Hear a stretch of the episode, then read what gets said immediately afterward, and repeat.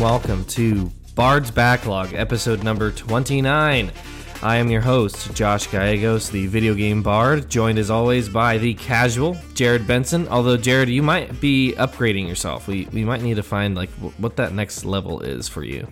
I was just thinking the other day, I was like, this podcast could be renamed the Sensei and the Padawan, or the video game connoisseur and the newbie, or something like that, because I do feel like this podcast is, for me at least, a huge part of it is the journey that's going from me, you know, and you introducing me to all these different genres and all these different things. Sure. And it's and so you saying fun. To me, hey, let's play this game. And I'm like, what is it? And you're like, okay, this is a platformer. It's this. And there's the history a little bit. Right. So, yeah. It's great.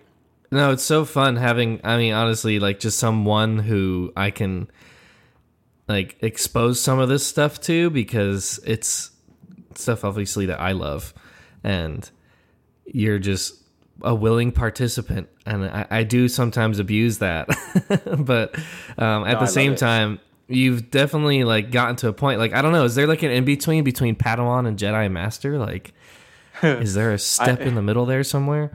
I don't know. I guess it's the fork when you choose the dark side of the you know the, yeah the good, I guess. I don't know. I don't know. Casual, like you're beyond that to me now, I think. Okay. I mean, you're finishing Horizon Zero Dawn on hard. You full completed the game for today. So like, I, as far as I'm concerned, like that's gamer cred, you know, like you're compiling that stuff, and you have been pretty consistently. So well, I'm flattered. I think relative to you though, I'll always be a casual. Yeah. I mean, I've got like what, 20 years on you. Yeah. So, at least. Yeah. It'll take some time, but nonetheless, of course, this is Bard's Backlog, the ever-growing catalog of video games inducted into the Hall of Games.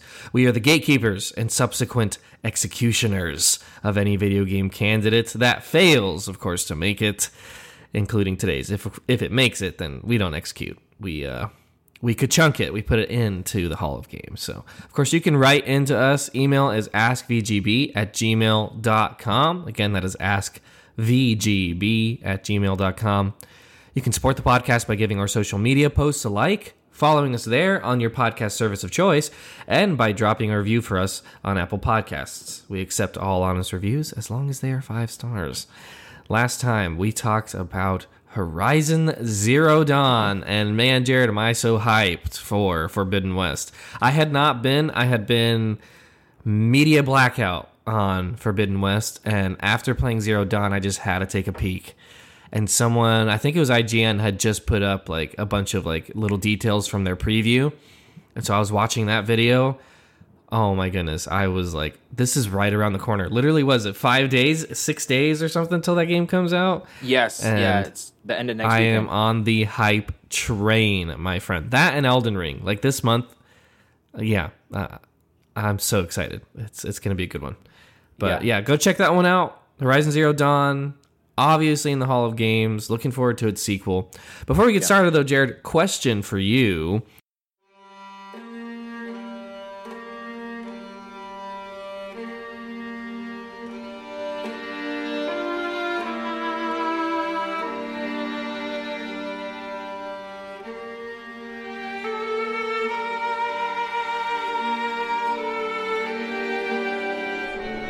What is, in your mind, the best standalone Marvel movie? So by standalone, just to clarify, I would say it's not a team.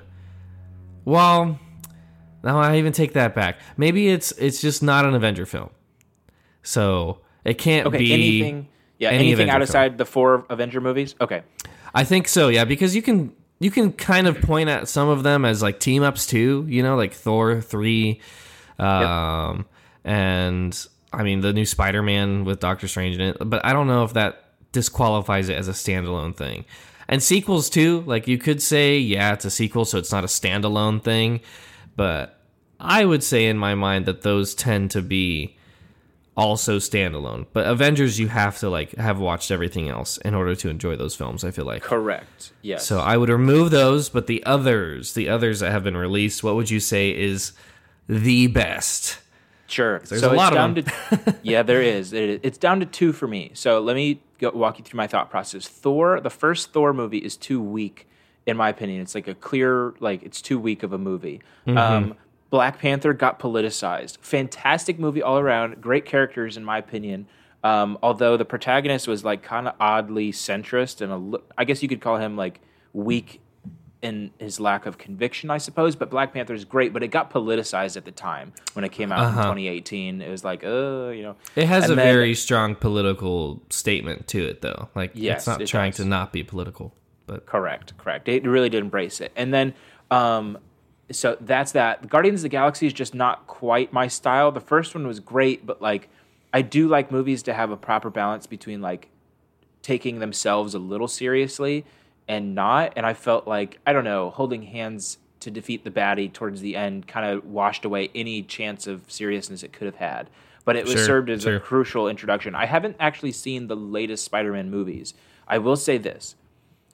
In terms of morals, and so that leaves me with like Ant-Man's too goofy for me, and then Black Widow, while that was a great movie, the most recent one with like her sister and father and whatever else, it was too like it's just out there. I don't care for that. And then Captain Marvel's weak to me, so it comes down to three in my mind. That three of the best movies are Iron Man 1, Captain America, the first one. And I think that's because you need Winter Soldier. You need the first one to have Winter Soldier and the third one and Civil War. Yeah. And then the other movie is, and now it's escaping me all of a sudden. So, that's embarrassing. Iron Man. Oh, Spider-Man. The first Spider-Man. Okay. Doctor Strange was a little too comic booky for me, I thought. So anyway, those are the three. So the first Spider-Man is incredible. It's fantastic because. And you're talking about Homecoming? Yes. Tom Holland? Yeah, Tom Holland, yes. But I mean the one, yeah, that's not far from home. Yeah, Homecoming, yeah. Sorry, pardon me. So that's great because of, like, Zendaya's father ends up being the Vulture. That's an incredible moment. That is an absolutely insane moment. Well, not Zendaya, but the other character.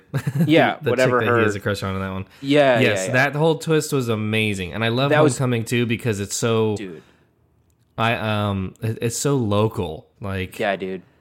It's a small scale movie, which I love. Yeah. I love that. And Michael Keaton as the baddie was so compelling, bro. So like, yes. It's down to that one. And then I would have said Iron Man 1 because Iron Man still to this day, when you have the music playing, you know that kind of the drum riff and the whatever else as he's suiting up for the first time in that silver unpainted suit yet.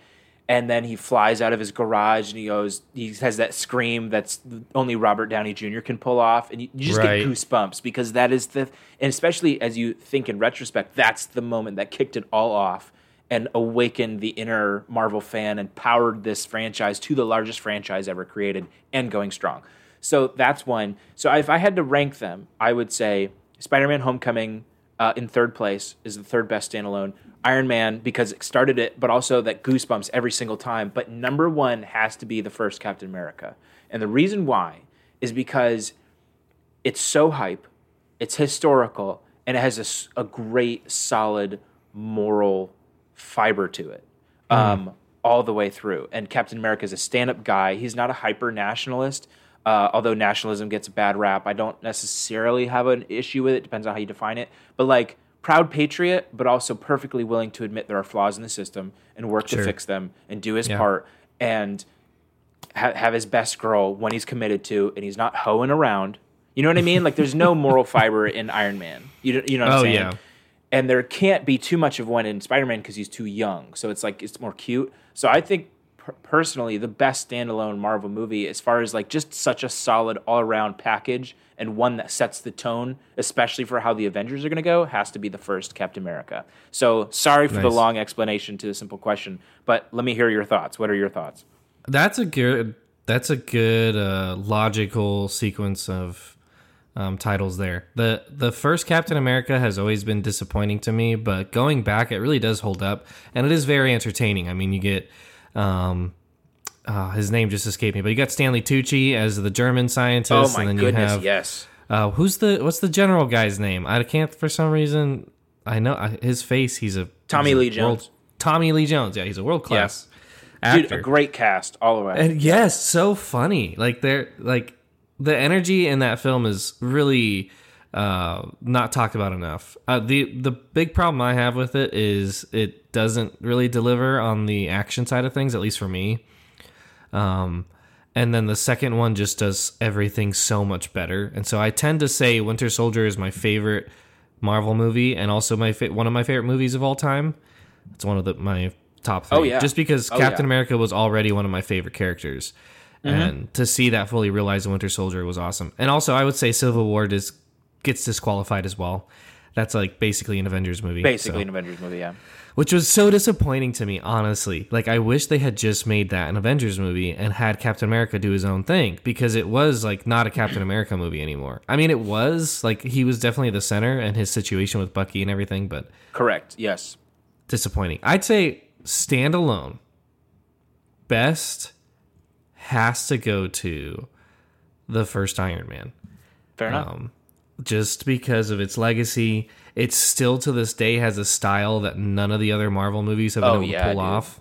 Dude. It just, like, I saw someone tweet a GIF of the Iron Man suit like landing and then turning when he goes to go take out those soldiers, and he like shoots the tank and turns around, like the whole like explosion and walking away moment. And someone said like, the Iron Man suit still has not looked better than this to this day. And it's like, you're totally right. Like, once they got to the Disney-fying CG level of Iron Man, it was like, it's not the same character almost in a lot of ways. Yeah, you're totally right. And he looks grungy in that first movie. He looks unfinished, unpolished, when it's still just an idea that he's working through. Yeah.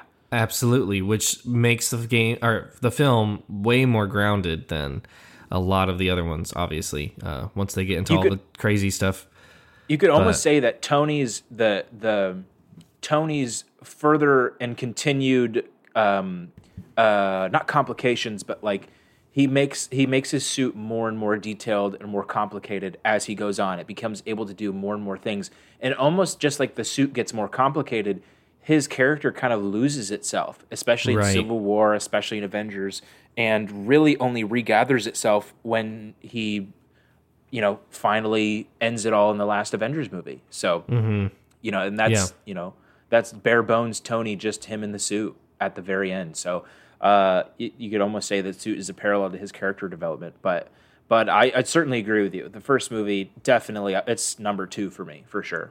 Yeah. Black Panther is actually up there for me. That one is really solid first entry. And like that whole series, if we hadn't had the loss of the main character, dude, like I could have seen that becoming its own massive, like almost separate franchise if they really committed to it. We'll see what happens with the next one and what they do going forward without I almost said Don Cheadle, but that's Chadwick Boseman. Yes, Boseman. Chadwick. Yes, he's got a white guy's first name. Good old Chad. Ever since his loss, which is definitely a really sorrowful thing. The other one, though, that I would put out there, just shout out, would be actually Shang-Chi. I haven't really seen it yet, that one. And people keep bragging on it. It's good. Like they did what they needed to do in that they kind of pulled away from a lot of the other stuff going on in the universe and just told their own story, and they gave the time to it. Like these characters were well-rounded enough that they could really flesh some stuff out between the father-son relationship, the family situation there. And it just was, in my mind, one of the best ones they've done in a long time. And one of their better standalone ones. It definitely doesn't deliver on everything, and some of that is probably biased toward Eastern culture and just my own preferences. But it was good. I really liked it, and it has one of the best fight scenes in this in the whole of Marvel movies. So great movie. Shout out to Shang-Chi, but I'd still say Iron Man for me. It's never been unseated as the best standalone. Yeah. All right, let's jump into, of course, the games we playing.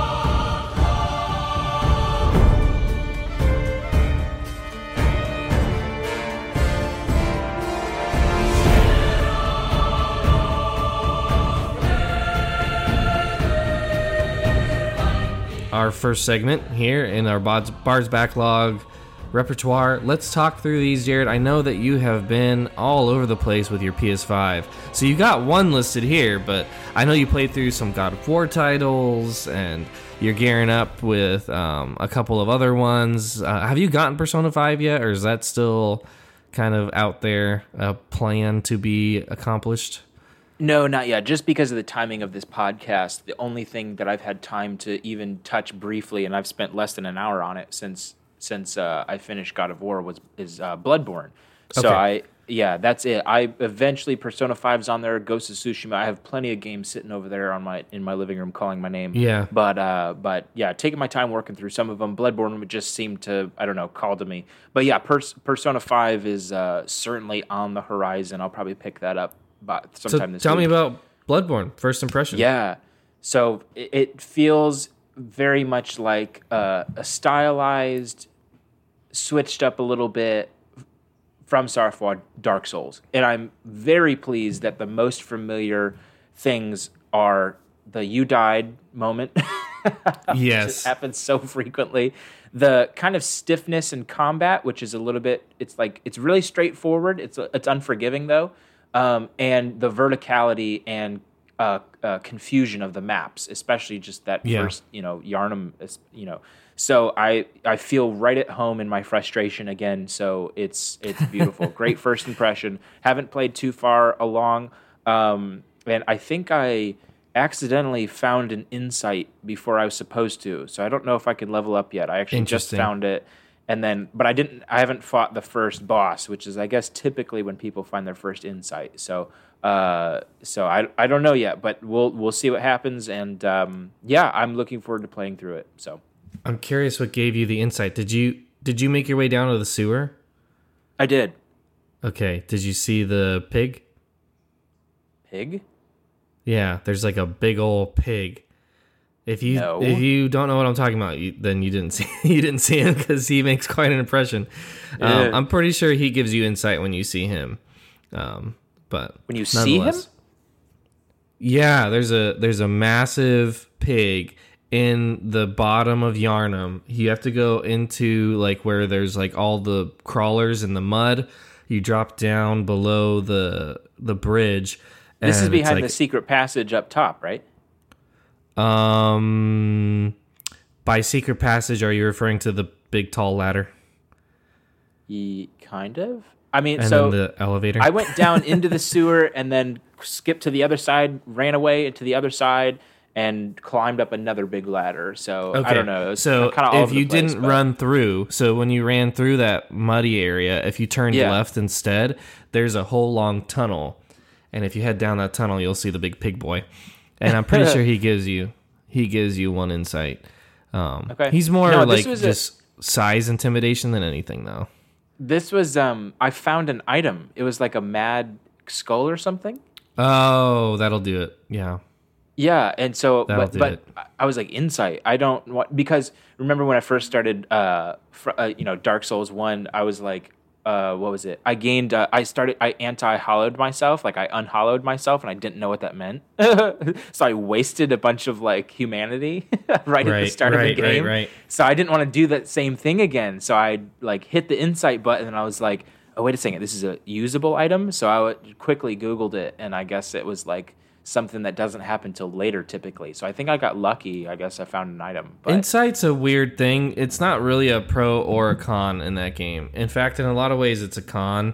The more insight you have, like basically the more of the world you can see, and a lot of it's horrifying, and a lot of it is harder. So like if you go into one area, I know specifically, if you've not spent any insight and you've just continued to gather it up until that point, it's way harder because you have more insight and you're just seeing more creatures. You're seeing like the lackeys of the boss in that area. And so it has its effects, both good and bad, but it's not something like humanity where you have to really be careful and it's actually valuable in a lot of ways. Insight's very different, so just keep that in mind. But I'm very excited to talk through Bloodborne with you. I'm gonna have to pick up my playthrough that I had started. It's a good one, and getting back into From Software, it is definitely a like you have to have it click, and once it clicks, that combat feels so silky smooth. I'd say Sekiro just edges it out in the combat, but Bloodborne's got a quicker pace to it. You don't have block. You can't block like you can in Dark Souls, so it's all dodge and parry, and that makes it really unique in its own way, and it's a lot faster. A lot of people prefer, like a lot of people who hate Dark Souls love Bloodborne because it fixes some of that slower, clunky gameplay. It's a lot faster, a lot more twitch-based. Which Sekiro has as well, but Sekiro also takes it to the nth degree. Yeah, dude. Like, Sekiro is takes it to that next level. 120 miles an hour. Yeah. Yeah. So we'll definitely talk through that. We'll probably nominate that here soon as well. Who knows though? There's so many games coming out, so we'll be busy. We'll be busy for sure. But I have not been playing a whole lot, to be honest. I've been playing some Apex with the new season, Mad Maggie being released. Honestly, I hate her character design and background, but I love her playability. She's like right up my alley in the different tacticals and passive abilities and stuff that they have. And we'll talk about Apex perhaps a little more in just a little bit, but been playing that off and on. Very busy at school, so haven't had a whole lot of time to game. And then the other one has just been Uncharted 4, other than God of War, which we're talking about for today. But Uncharted 4 I'll turn on every so often. Honestly, I think I'm on chapter 4 or 5. I'm very early on at the game.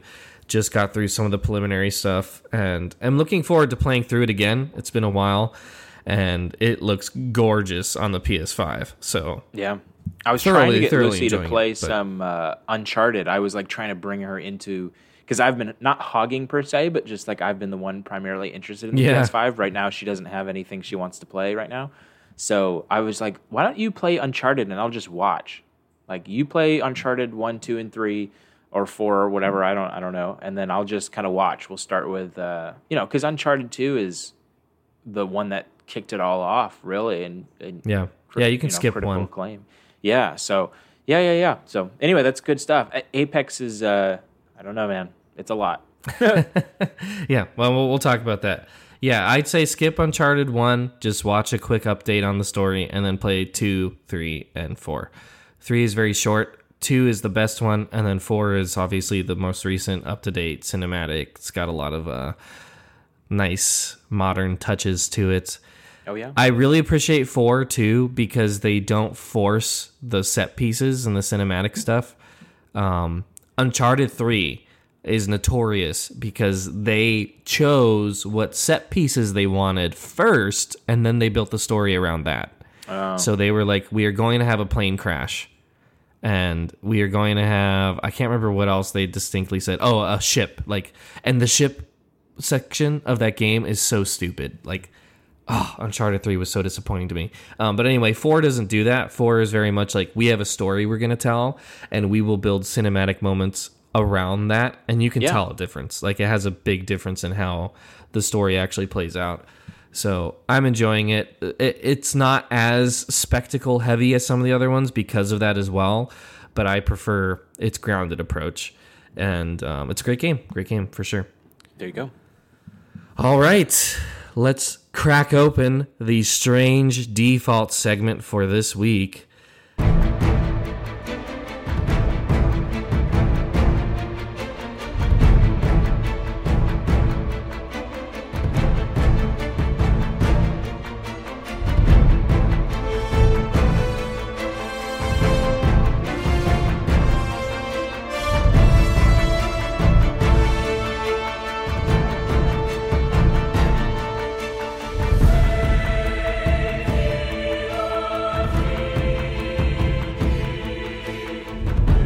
Jared, I got a straightforward question for you. Do video games, do their developers, does the gaming community at large, do they gatekeep too much, for one, purposefully, but for another point, on accident? And this is back in reference to a YouTube video that Jared had sent me, and I thought it'd make a great conversation. The video is, what games are like. Let me double check who published this and everything. For some reason, the link's not opening for me. What games Rasputin. Are like. The YouTuber Rasputin. Yes. And then for someone who doesn't play games, 11 million views, released in 2019. This is a pretty popular video. And He just talks through some of the detail of like, he just basically turns on games, gives the controller to his wife who has no experience with games at all, and sees how she figures it out. And in a lot of cases, the games are not good at helping you figure them out, especially if you have no experience with games in the past. Like, they rely quite a bit. I was very surprised watching through the video. Like, they rely a lot, developers do, on like previous knowledge with games. Oh, yeah. Especially with a game like Dark Souls, but even with other action combat, open world games, like, they just expect the player to already have an idea of how games work. And that's not something that a lot of people go in to games with the knowledge of. And I've seen this myself. Like, I've experienced this with my wife, Karina, and with other friends throughout the years. I've always been like a hardcore gamer, and most of my friends have not been. So outside of like FIFA, they didn't know how to play games.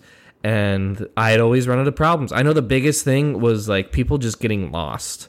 And I think that's one of the main points he brings up in the video is people just getting lost, not knowing where to go. And as a gamer, you get the feel of like, okay, I know when the game's tunneling me a little bit. I know that I need to look for a ledge that has a yellow color to it as opposed to just a standard wall.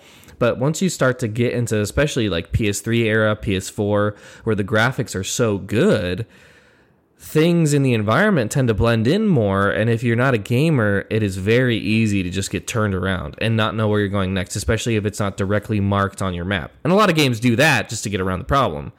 And so that's the workaround. But a lot of games don't as well. I mean, we're talking about God of War today, and God of War has so many moments where if I didn't just have a natural sense of like how areas and games progressed, and when I do hit a wall, oh, I should look up, or I should look to the right, or I should try to see if there's some other minor solution because it's not just telling me to turn around. Like the game wouldn't do that, and I only have that inkling because I've played so many games. Right. Like that's something that a non-gamer doesn't have. And in that way, we are, as a community, gatekeeping, whether we realize it or not. Like we're making it somewhat difficult for people to get involved in games. Nintendo has always been very good at adding in stuff. They know, and for the most part, Nintendo's audience, ever since the Wii, has been casual. It's grandma, it's grandpa, you know, they got the Wii to try out some bowling in their home, or It's someone who has only played Mario Kart, and so that's why they have the Switch in their house, you know? And so anytime that Nintendo publishes a game, they know that their audience is probably going to be those who haven't played the most recent Assassin's Creed, who aren't playing Call of Duty every year, and who haven't enjoyed the AAA release of Ghost of Tsushima or whatever it may be. It's like they're just there for FIFA and Mario Kart. And now that Nintendo has released this new game, oh, Breath of the Wild, what is that? They make sure they build in a lot of subtle tutorial. Actually, Nintendo is phenomenal at like getting you introduced to their game and doing it in a way that like has the training wheels on and gets you to a place where you're ready to take over before they just hand over the wheel entirely. And in the past too, they've had issues where they've even gone too far in that respect. I mean, you could talk about Skyward Sword, which we just talked about in one of the recent episodes. Skyward Sword, especially on the Wii. They changed some of this with the HD update. And actually, Jared, we didn't even talk about some of the things they changed in our episode, because some of the things they changed were even more annoying than anything that's in the game in the HD version. But one of the things that they would do is every time that you turn the game on the Wii version, they would reintroduce every single item to you. And they would re-explain how to roll, where to look for things, here's how your motion works, and all this stuff. Like, they would re-explain stuff over and over and over, and that wasn't for the hardcore audience. That was for the casual audience. And that really annoyed the hardcore because it was like, okay, I know what a freaking green rupee is. Why are you telling me that this is worth 1 rupee? Like, I do not need to know that every time I turn this game on. Right. But for a casual player, like, that sort of stuff, that sort of information makes that experience so much better, and it is bridging a gap there in knowledge that they don't inherently have. And Nintendo, with a casual base, having especially a game like that on the Wii, they made sure to be as clear as possible with people so that they were being accessible, so that games were accessible to as many people as possible. So what do you think, Jared? I know I've been rambling a little bit, but do you think games gatekeep? Are there ways that we can do things a little better? Or do you enjoy the fact that, you kind of have to get into a cadence with it and understand games at large to truly appreciate this industry? There's a vagueness that comes with almost all video games, and that if you've ever played video games before, you can overcome. It's like a base level of vagueness. And in his video, Rasputin makes this point. He was saying that his wife, and he offered her no help. He said, "You just figure it out. I'm just going to watch you until you figure it out." And until she like absolutely threatened to quit the game entirely, he wouldn't help her. And he makes this comment while she was playing Skyrim. He gave her a bunch of like big some of the games that he thought would have been like middle accessible, but also in many different genres. He gave her Skyrim, and at the opening scene of Skyrim, the dragon that attacks Helgen is like shooting fire and riding over and whatever else. And his wife applies real world logic to the situation, and she hides out in the house, waiting for the dragon to fly away. And to be honest, if you have like something that you can't deal with because you're not equipped, you don't have the weapons to deal with it, what is your first idea? Oh, escape. Get away. And so she ran to the city gates and tried to escape that way. Nope, can't do it, because the game's trying to funnel you rather. But if you don't know, if you're not familiar with that type of funneling, you're just going to miss it, because it's not necessarily apparent to someone who doesn't play video games. And so he made that comment that she was trying to solve in-game problems with real-world logic. But you can't do that, because most video games function off of video game logic. And that's just because computers aren't like the human brain. So the human brain can take like variety of muscle function and thought processes and, what you see with your eyes and hear with your ears and smell with your nose, and pull it all together into a kind of a general adaptive strategy. The world inside video games is limited to a limited set of senses. Like, it's mostly what you can see, and then with the character, a limited way you can interact with the world. Because, you just can't, it wouldn't be a game then. It would be real life if you had an infinite amount of inputs and outputs, right? So there's a limit to what you can do, and thus you need video game logic to accomplish this. And so that, that's kind of what his whole point was, is like, for someone who doesn't play video games and didn't have an upbringing with video games, a lot of these things we take for granted in how we think them. Like, the general upgrading, especially when you play an RPG, there's just this idea that you will upgrade your character. And so you're going to have stats. So like when I started Bloodborne, I immediately looked for a way to spend my souls. Why? Because I'd play the first game. You know what I mean? So like there's cultures of video games, and then there's subcultures. And like From Software, sure, Dark Souls, and stuff tend to be vague anyway, but only because I had played the first one did I understand the concept that I need to spend souls to upgrade myself. That wasn't, you know what I'm saying? Like there's logic, and then there's subculture logic. So his wife struggled with games like Shovel Knight because she mistakenly thought that a money bag that she was supposed to collect hurt her the first time. So she spent the first several hours avoiding money bags because she missed that. It just kind of didn't click. So some of that was strafing left and right. Like she was moving left and right, but she wasn't rotating because she didn't realize you had to use the other joystick. Simple stuff like that. So in that way, games gatekeep because they do have a small amount of base logic that you need to have in order to play the games. But what's more concerning to me is fan gatekeeping. And in that sense, like the first titles that come to mind are League, are Apex sometimes, Call of Duty. You get into some of these like chat rooms and they're just toxic as all get out because the highest goal is winning and getting good and you just want to enjoy yourself. And some people like just can't fathom enjoying things without winning, right? Like either it's an ego boost or it's just a competence thing or it's a whatever. Like maybe their life outside of the game is out of control and so the game is the one thing they're good at. So they take it very seriously because they need that dopamine. So it just, or whatever, serotonin, whatever. So like who knows? But I'm more concerned with instead of overcoming silly video game logic because Rasputin, his wife, kind of laughed. Once he explained it or she figured out, she would chuckle at herself that she didn't think of what seemed to be obvious in retrospect. But the things that doesn't make me chuckle is like the toxicity of players gatekeeping their own genres. And that to me is when I think of the word gatekeeping is the red flag that pops into my mind. Just the inaccessibility because you don't play at my level, then I'm not interested at all. And there's like a lack of humility in trying to teach what I will say quote unquote the next generation or just someone who's interested. So that's something I'm more concerned of. But it's a great video. It'll make you think. Everyone should watch it because it's a problem that kind of like expands out into real world applications. So it's good stuff. For sure. And gatekeeping is real, especially in multiplayer games.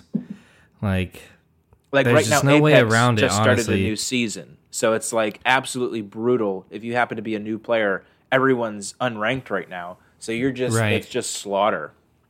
It's slaughter and that's pretty standard. Like you if you're not on the ground floor for a lot of like multiplayer bases when they get started, like you're at a hardcore disadvantage no matter what time you try to jump in thereafter.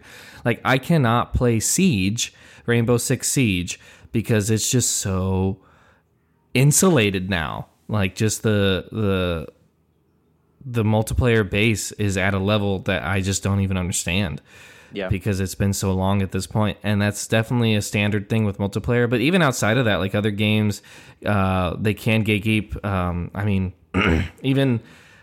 games we've talked about and of course even having it like some people would say like gatekeeping having an exclusive on a console is gatekeeping and you're not allowing as many people as possible to play it and so on and so forth and all that to say like I am definitely for as accessible of games as possible but at the same time there is a balance because this is an interactive medium. It's so different. Like you can't really gatekeep in books or with movies or with board games I suppose you can like a little bit any sort of game type thing. Sports I guess in some way you can as well. So in that way video games kind of fit into those categories but there is just a standard learning curve that comes with interactivity in any sort of setting and especially in a virtual video game setting there's just a learning curve to understanding how the interactivity what the rules are to that. And that's understandable. And to me, that's also something that is invaluable to games. Like, video games are so unique on this earth because of that interactivity. So being unable to bridge the gap in each of those situations and unfortunately gatekeeping, even though they don't realize it at times like developers do, is just a part of like what games are. And I would not take that away.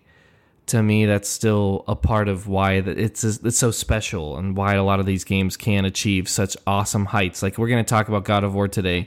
And, like, as far as I'm concerned, this game should not exist with how good it is. Like, there are so many aspects to it that just, to me, don't make sense at, like, how a video game was able to achieve that. But if it didn't have the decades of gaming behind it that led all the way to the culmination of what God of War is in the gaming industry, it would not be what it is. And so some of that is gatekeeping from the past. Some of that is, you know, video game logic that it's insulated in a lot of ways. But I wouldn't take any of that away because we got that particular product at the end of it. And that being said, yes, Apex is a nightmare. Like, if you don't understand the ping system, if you aren't in a squad that's super good or like with people who you know are going to be able to play with you, it can be a brutal experience because you get put up with randoms and, you know, your wraith runs off in an opposite direction and wants to play on their own. And now you're stuck by yourself and you're trying to communicate and do your best. And yes, everyone else is incredibly toasty and they don't care that you're a newbie. They can't tell, first of all, but also they wouldn't care otherwise. They're just going to slaughter you and you're going to just have to wait until you get good at it to enjoy it. And that was a big reason why actually I hated Apex when I first started playing it. But it's notorious for its learning curve for sure. But at the same time, that is what makes it special, because it does have all of those communication tools with the ping system. It does have all the different unique attachments and the different meta, of course, the different guns and things and how the maps play out and stuff that makes it worth people's time. Like, so many people put so much time into it, and all of that is why that sometimes having some gatekeeping elements almost are necessary if you want to have the level of gameplay experience that you want. Does that make sense? I don't know if it does. Incorrect I think logic. I mean, if you want to perfect, if you want a real challenge, if you want to be perfect, if you want the perfect to be the enemy of the good, because that's what you're shooting for, then yeah, you don't care that newbies aren't interested in your gameplay. I mean, if they don't really pad your numbers because they're not playing, but also like if you win, it's legit. You know what I mean? It's a way to catapult yourself into the highest rings.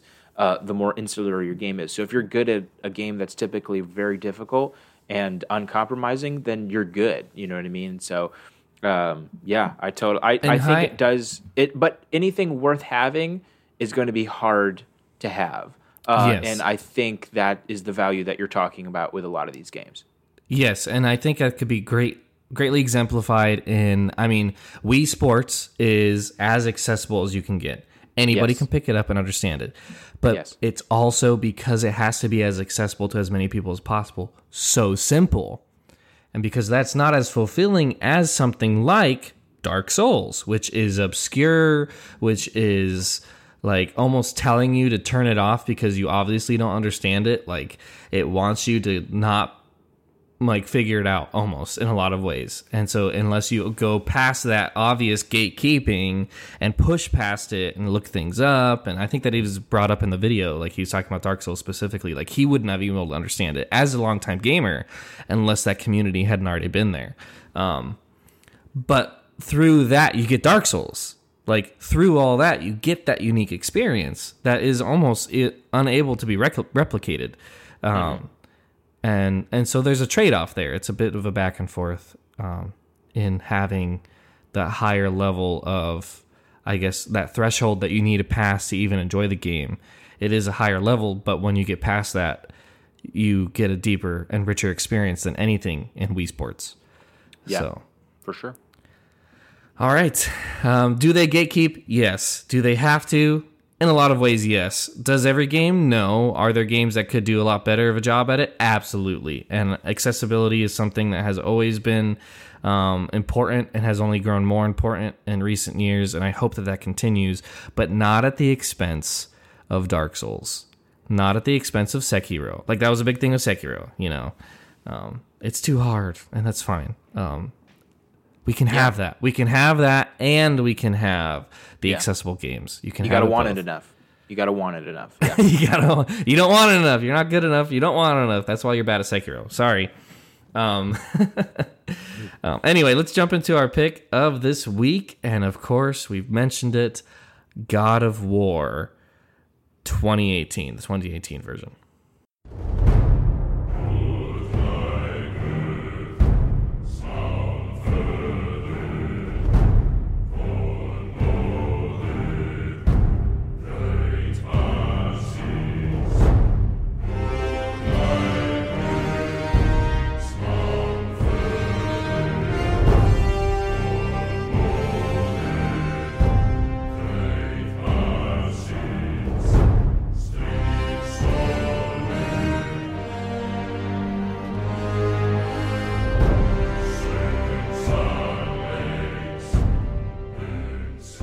So, Jared, you have been on a small God of War journey here, and this is your culmination up until this point. Tell me about your path on the way here, how you felt with the change in setting with this one, especially, and whether or not they pulled that off, and then also how you felt with it being juxtaposed against the older games in combat and style and and everything, really. This is like a reboot of the franchise. So are there things that you missed? Just tell me, how do you feel about God of War as a whole, and particularly going into this one, what you thought? Yeah, so I played a couple of hours of the first God of War. I did not get to any of the side games, I guess, like God of War Ascension or God of War Chains of Olympus, some of the stuff that is canon but not in the main franchise, I suppose, things that were like created for the PSP and stuff like that. And then, so I played God of War 1 for a couple hours. I skipped God of War 2. I just kind of watched through some of the action scenes, kept up with the story and what was going on, and then I played completely through God of War 3 on easy so I could play it fast. And then launched, and I did all of this in preparation for God of War 2018, which was going to be what we were going to cover most likely. So my overall impression was this feels like a reboot. This feels like an unperfected product, and it feels less of a whole package than, say, Skyrim did, or Horizon Zero Dawn, or even the God of Wars before it. And the reason I say that is because so many things are different. It is a complete rebrand, and because of that, they definitely jump deep into, I don't know, like the lore in a good way. They really take advantage of, some dialogue, things that were going on. What's beautiful about like changing the entire culture of something is that you do get to do new format things. Like, for instance, I work for a restaurant that serves a particular genre of food. If we were to rebrand the entire company, we would have the opportunity and almost the expectation to change the way we do things. Not just change the food, not just change the drinks, and the way we, whatever else, but to change everything, to change locations, to change the format of the kitchen, to change the hierarchy, the chain of command, all this different stuff, to change our frontline interactions with guests and stuff. There are good basic practices and things that are, expected to be like working in a restaurant, but then there's also like the nuance of that restaurant, how we do things here specifically. And God of War takes advantage of the fact that the chapter of Greek mythology closed with a nice finale, a little bit of a cliffhanger, kind of left themselves a little open, but closed finally. And Kratos' journey in Greek mythology came to an end. But you still like need a main character, you need an antagonist, you need a reason to buy into the future. And they brought Kratos from Greek mythology into Norse mythology and said, well, we just need a rebrand. We need the complete and utter upheaval of the old package. And because we're upheaving everything, we can afford to change in major ways the way we do things. And this is why it feels like an unfinished product, because this is the first game, hopefully, in a long line of games. I have nothing but respect and love for Santa Monica Studios making these games. So I think it's fantastic all around, but it definitely, as an overall impression, felt like the first, and because it was the first, still needing to work some of the kinks out. I feel like the formula for God of War 1 worked really, really well. That's why it sold copies. That's why it was popular. And it didn't help that they had some stylistic things that were, addictive.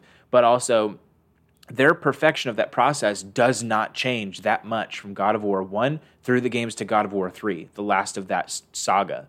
God of War 1 feels remarkably similar to God of War 3, truthfully. So to me, they did not feel that different in the hand and on the screen. Third-person cameras kind of changing as you move around and right, kind of playing in an arena almost.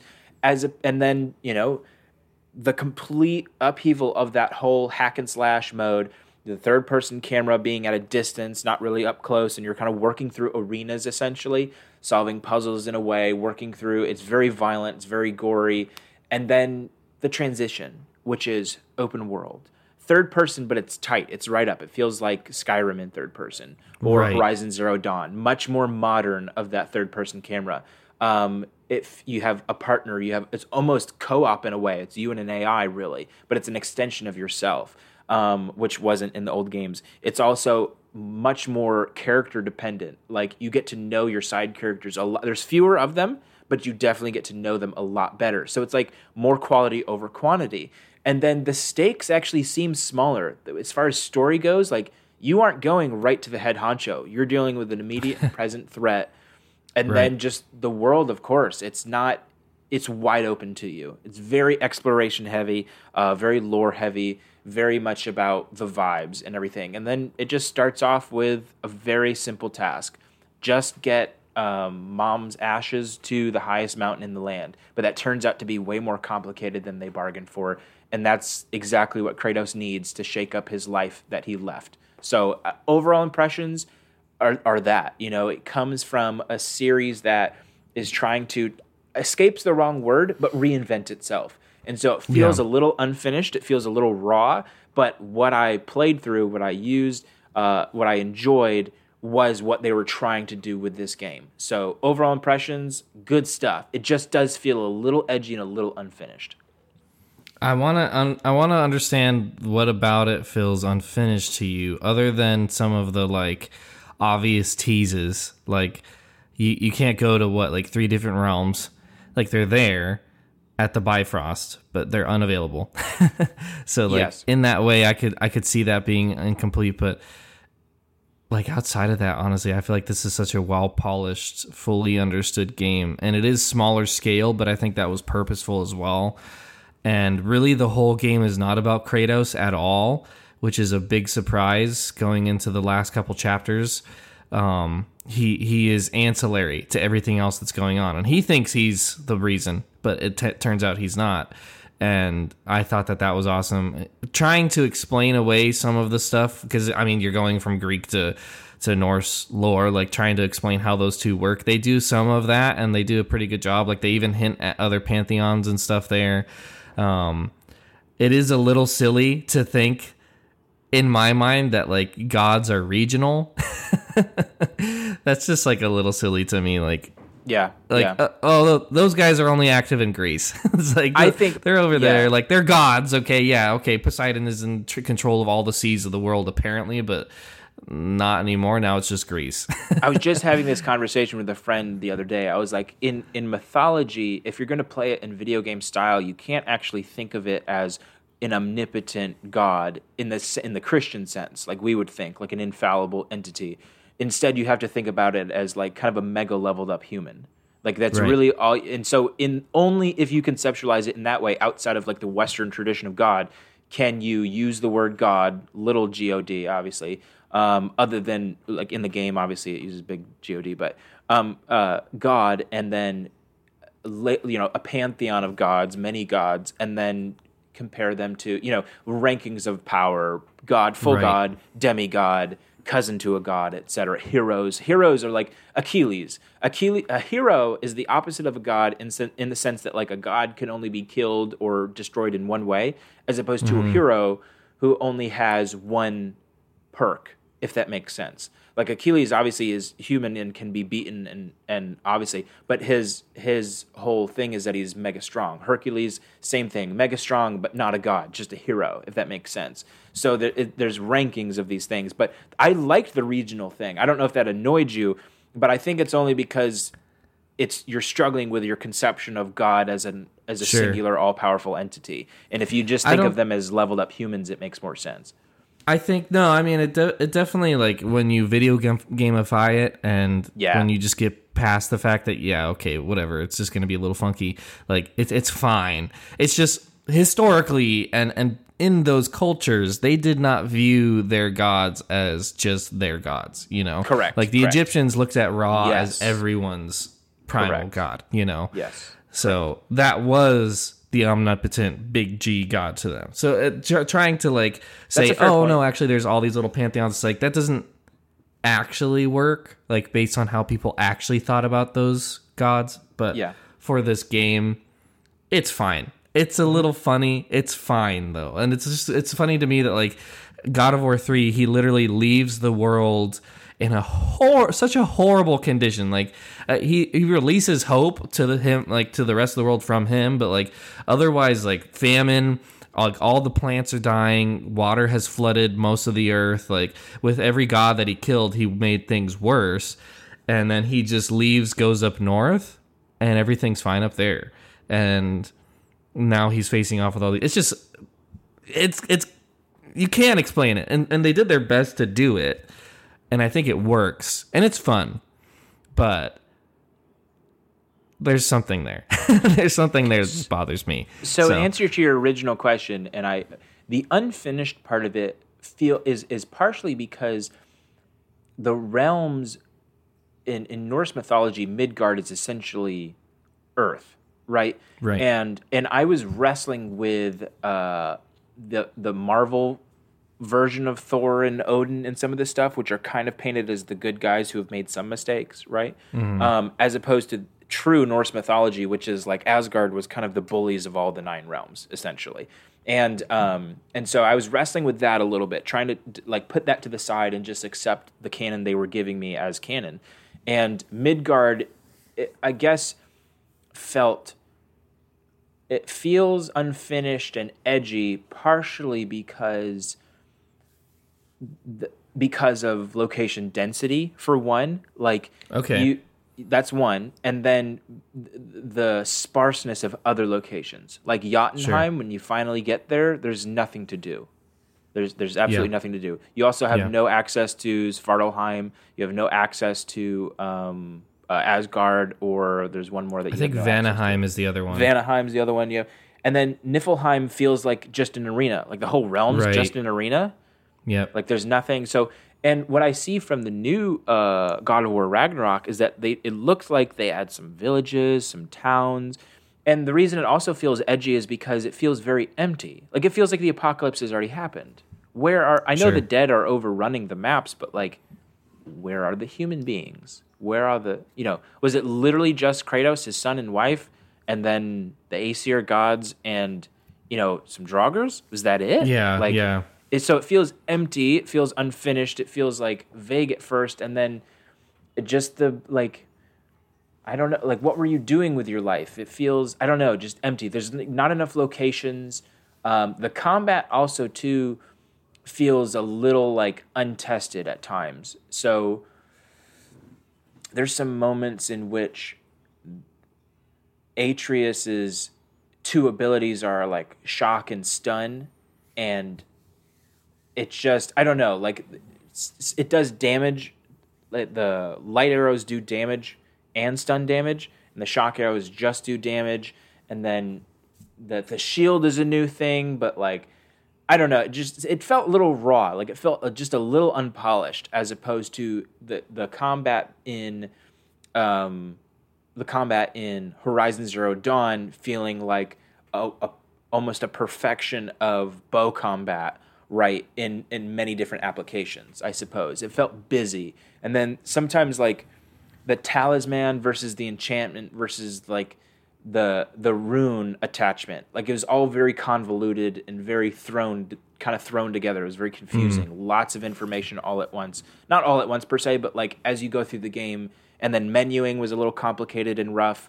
Sometimes it wasn't clear how and when you were selling things to the dwarves, or buying things, or what you could buy, and there's an option to buy hidden items that you missed, but if you didn't unlock a chest, that doesn't count. It's just things that you left on the ground. So it's like there's some things to be touched up, I think, here and there. Rowing the boat was a little complicated at times. I don't know. It just felt like a little glitchy at times. It felt like we don't know what to do with this space, so we're gonna wall it off, in a very obvious attempt to keep you from it. And the map, too, that's another thing, too. The big map, when you look at it, is not super helpful. Like, yeah, it's not. It's beautiful. I really like how it ties. It makes the vibe very Norse. Like, it really fits it in nicely. But other than the fast travel way, and we'll talk about fast travel because I like the way this game does fast travel. But like, I don't know, the map was another way I felt kind of unfinished and raw. Like there really was beginning concepts that they launched into gamedom. I don't know if that makes sense. You feel free to push back, but I just felt like I was like, you can do better. That was my impression when I saw my thing. My thing is a lot of that stuff. Like with the first three games in the series, you get a pretty good feel for what God of War's supposed to be. It's all about just going from place to place, fighting in a bunch of battles, obviously with minor enemies, and then getting to epic boss battles. And you're just going along. Like you're not worried about an open world. You're not worried about RPG elements. You're just honing in your combat. You're getting the feel of the cadence to it, and you're moving from action to action. And this game is that at its soul. Like, in its heart, that's what it is. And I think putting it into a modern third-person, over-the-shoulder sort of feel makes you, in your mind, want it to be open world. It makes you want it to be things that it's not. Like, it wasn't trying to be those things. It added in extra paths and it added in some side quests, and I like that they kind of explain that by like, oh, for the most part it's Atreus that wants him to go on the side quests and do those things. Like he's like, this is a waste of time. Like, we need to be doing what we need to do, which is like very much Kratos. But like that heart of like, oh, let's just continue on. We're going to the next set piece. Oh, we got another. Okay, now Atreus is sick. We need to head back to the Witch of the Woods, whatever it is. Like all those different parts of the character arcs and the overall plot. And you still have at its core the combat, the action sequences, and the nuance of that. I'd say that this combat is not something to write off. It's not as smooth necessarily as Horizon, but as a combat system, it is definitely complex and it pushes you in a lot of ways. And it's fair. It's very fair. It's not, I don't think, cheap in any way. I think it's a little more technical than even the previous God of War games. It's not as spectacle heavy, but the whole game in general is trying to be more intimate as well. And so that reflects itself in almost everything. They went for, hey, let's pull this back. Let's put it in an intimate setting. We're going to put the camera very close to Kratos, over his shoulder. That's different. So everything feels a lot more up close and personal. And then you also have the story being in an isolated part of the world. And to me, I think the intimacy is accentuated thanks to the fact that you only have a handful of characters. Like, I think that's a great thing. And I could see why, if you're wanting an open world that feels open and vibrant and full of life, like, it's not that. But God of War's never been that either. I mean, like, you would go to spots where there would be cities getting destroyed and you see people running and screaming. But otherwise, like, you were just killing killing monsters and then killing bosses. So all of that, like, in the spirit of God of War, this game is doing the same things, but because of its transition into this new setting, with these new ambitions behind it, trying to go for something more intimate in both its characters and even in its camera, you do see, okay, this could be where they add more. This could be where they do other things, but I don't think they wanted those things to get in the way of that core soul of what God of War is, and they did not get distracted by, let's add more stuff. No, let's instead deliver on what we know we can, and then we'll build from there. And I don't think that makes it feel incomplete so much as showing what can still occur in the future. Like, they wanted to make sure that they could get the core right, and they did. They nailed it, as far as I'm concerned. And now they can expand from there. And the world was never, in a God of War game, the focus. In this one, they honestly overreach, in my opinion, and you see that in some of that stuff. Like, in my opinion, they should not have really had any RPG elements at all. In my opinion, if they really wanted to have all the realms as they were, they should have just included those into the main story as part of the adventure, like they did with Alfheim and with Helheim. Those two being the main ones that you go through, right? All the other ones are ancillary. So, like, I, I, I in my in my mind, I don't need to play a God of War game and go to all 8 or all 9 realms, because in the first God of War and God of War 3, I didn't have that option either. I was where the character creator, or where the creators wanted me to be. So in God of War 3, Mount Olympus, you fall down to Hades, you go through Hades, and you scale back up Mount Olympus. That's the whole game. You're not traveling to Athens. You're not going to Persia. Like, you're not doing all this other fun stuff and all these other open world settings. You were just following those spots. And in this game, they follow through with that, but then they also give other options. And that's where now you have your feeling and inkling, which is not an incorrect one, but one that I do think isn't one that even they wanted to focus on at all, in that, oh, you could add more here. Oh, there could be more NPCs, so on and so forth. But all of that, in my mind, is not a detraction. Like, all of that is just stuff they could do, but that does not detract from what they did do and what this game and its soul is and how they captured those elements of it. So that would be my counterpoint if I had to give one.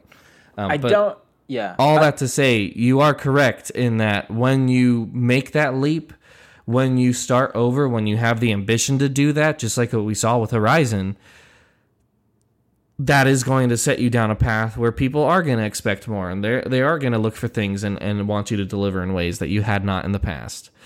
And that is something I hope that they continue with Ragnarok, but I also don't want them to get overburdened with doing all of the fun things that other games do when that's not what God of War is. So all that to say, I think that they delivered in the ways that they needed to, and there is a lot of stuff, yeah, that they could do more of, but in my mind, this is a near perfect game, and to hear unfinished does kind of surprise me a little bit. I suppose the reason I say that is because it's like they didn't know, like, okay, if you have one of the signs of a good, great, and perfect restaurant is when you go into like an IHOP or a Waffle House or something like that, or McDonald's rather, they oftentimes the sign of a good restaurant is they can accomplish many different things fairly well. But the sign of a great restaurant is a menu that's 1 page long, it's got 8 things on it, and it has, you know, a wine list that's extraordinary, and some of the best wines that have already been proven and proven themselves, and that's got, we offer these 8 things, this is what we do, perfect, and we don't need anything else. And when I see things like, that's what God of War 1, 2, and 3 were to me. It's like, what we do well, what we do is hack and slash, linear movement, not open world, right? There's not really any exploration, right, and slow power up and an increasing expansion of abilities, as well as like lore that follows a familiar framework and violence. Like, that is our brand. That is what we do perfect. 8 things. And with God of War in the reboot, like I said, you're giving yourself the opportunity to expand. But when I say unfinished, I don't mean could be more. I mean it could have been less. Like, it feels like some of these, I'm not expecting to go to all 9 realms, especially if you give me a reason not to, right? I totally agree with that point. And I totally think, like, if you don't want to include villages, that's fine. That's true to the God of War brand. But for you to include some things from your past and try to add on other things, it's like, it would be like a fine dining restaurant saying, let's add chicken tenders, because some people like chicken tenders. So I just, like, in my mind, this game actually doesn't necessarily need to expand. I think what it needs to do is choose the new brand of God of War, choose 8 or 9 things that you do perfectly and stick with that. For instance, when you come across chests, you often, you know, get hack silver as kind of the currency.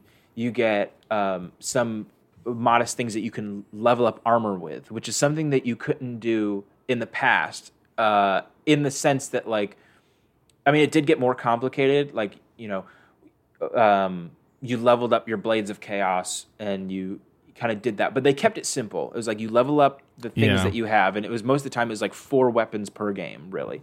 And the third one was like the bow, the blades, and whatever else. And the first thing, it was abilities. You could level up, you know, you had abilities and stuff.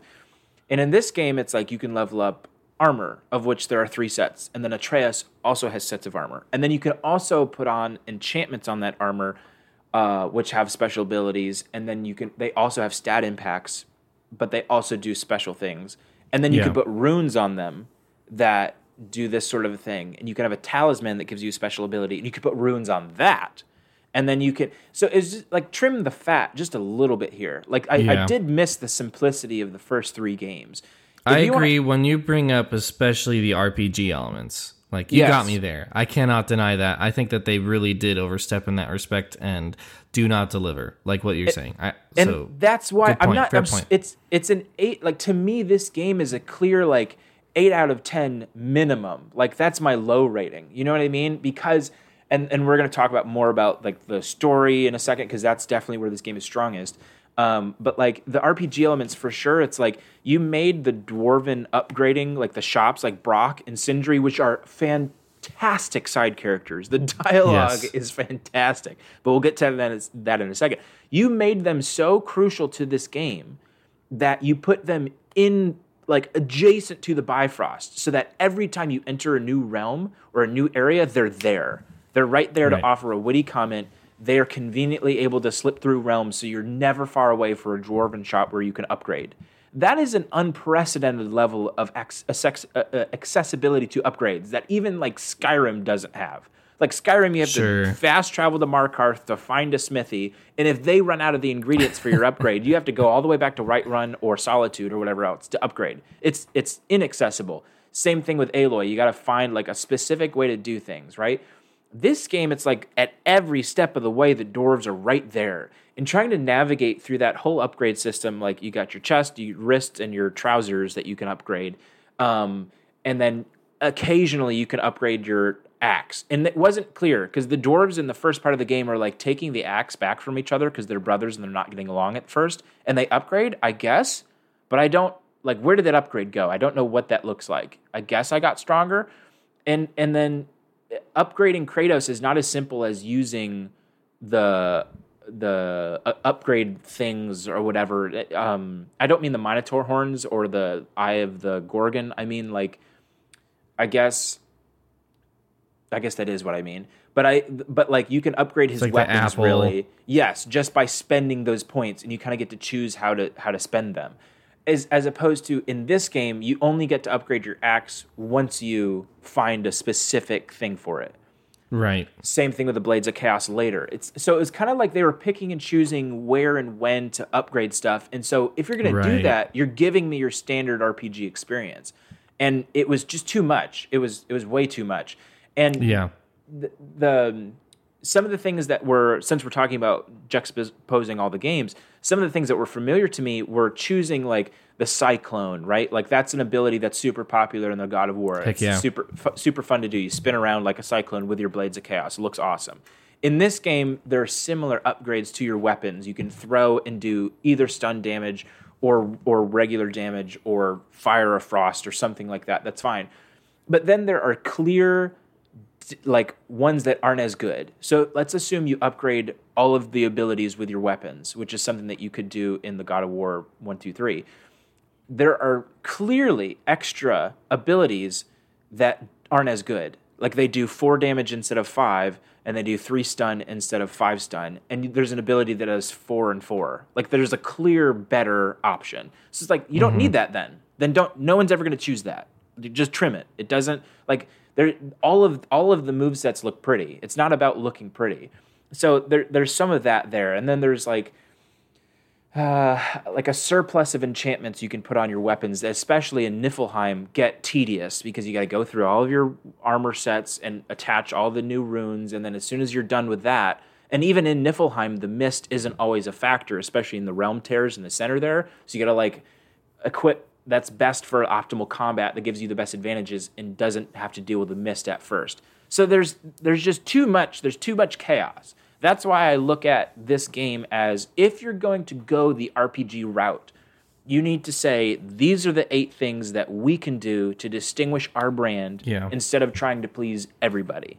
And so I really, like, this game is awesome. I love this game. But that's what I mean when I say it was unfinished. Like, if you're going to commit to some of these RPG elements, you gotta commit. Why is it that the apple of Ione upgraded your health after you got 3 of them, but when you traveled around the lake after the water drops the first time, you have these tears of Yggdrasil that are kind of floating randomly and easily accessible that literally upgrade you by 2 points in different categories. But they're not a consumable item either. They're just auto-applied, which isn't clear. So it was like, it was just kind of just funky stuff here and there. It was like, just pick a lane. We don't have to have our fingers in every RPG jar. Just pick a couple things.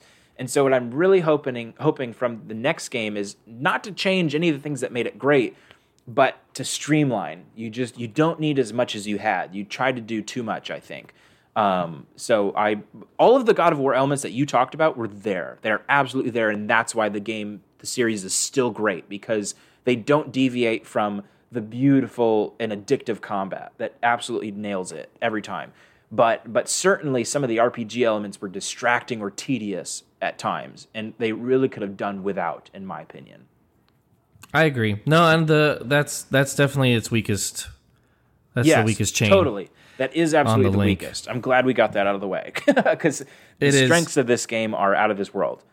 For sure. And the combat, too, is definitely, I'd say, in the middle of its... Like, it's not its greatest thing. It's kind of in the middle, especially compared to the previous games. I will say God of War 3's combat I prefer over the combat in this game. Mm-hmm. Actually, that's a big reason why I did not replay it. I think the experience the first time was a ton of fun, but the combat itself is not something that, like, I'm head over heels for. It's good, and it pushes you. But, like, there's just a couple things in there that... The fact that you are determined to make this a third-person game, okay, great, does present some limitations. A lot of that is just because of how close you are with the camera. When you're focused on one enemy, like, you really lose sight of the whole battlefield, and oftentimes that can be to your detriment, and you kind of learn eventually, okay, I need to be aware, like, I kind of have to have Kratos positioned where I can see multiple of the enemies, and of course you have the little, like, danger indicator around your waist that tells you where things are and, like, if there's a projectile coming your way and things like that. But even that feels like a cheat. Like, that feels like we absolutely needed this to make the combat work because we couldn't think of another way around it. Say that one more time. Sorry, explain that one more time to me. The waist, like a cheat? The indicators around the waist. Oh, so I see. It'll tell you. Okay, like, sorry, pardon me. Where the like, I mean, talking Horizon, which is one of our recent episodes, they didn't have to do that because the combat was at that level, you know? Yeah. And like in Sekiro, like oftentimes when an enemy is going to attack in a game that has really good combat, the enemy has an indicator around him. But you can't do that in God of War because the camera is so stuck close to his back in a melee-focused game, which is what it is, that they instead put indicators around his waist, which... Yeah. is a fix, and it works, and it is something you utilize quite a bit and you get used to, but it does kind of show that this commitment to intimacy did have its limitations in combat especially, and I miss some of the fluidity of the previous God of War games because of that. They bring some of that back when you get your Blades of Chaos, which was such an awesome moment, and we'll talk about the story, but like, so great. The journey back home, and like the ominous music, Athena showing up again, and Atreus is not with him. He's like on his own at that moment, and he goes back and he gets them and he ties them back around, symbolizing, of course, all of the pain and suffering he had gone through and the life he was attempting to reject. And now he has to go back to that well in order to take care of his family, take care of his son, and survive this new journey. So all of that's awesome. And getting the Blades of Chaos too was like, yes, because God of War has always been unique in that respect. Like, what other character in anything, but even in video games, has chain swords that they're like whipping around like he does, you know, the twirl move and everything. Like that's just so distinctly God of War.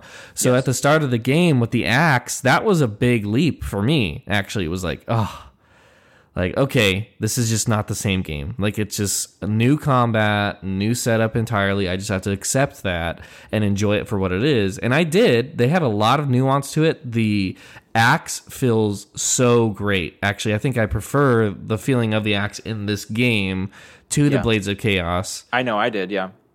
Yes, because it feels like it was built for it. But at the same time, it's not quite what the Blades of Chaos were in the previous game. So like there's a bit of a trade-off to it, but it does feel good, and getting the Blades of Chaos later too is just like such a fun moment. And you do get that God of War thing of like multiple weapons. That's another God of War thing.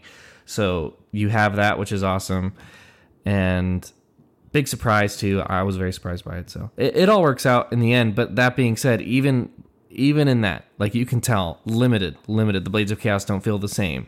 Obviously, they adapted it for the new for the new combat system, but they don't have the breadth of options and snagging and all the fun stuff that they have in the previous games.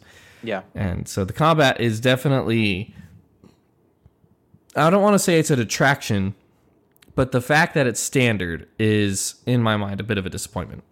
Yes, I think the combat is good in the ways that it's new, but anytime it tries to go back to how things used to be, maybe as a callback to the fans or whatever else, it fails and it will not live up to your expectations. And I think you nailed it kind of indirectly when you said that the reason that the waist indicators to determine when an enemy is coming at you are necessary is because it's that camera is so close.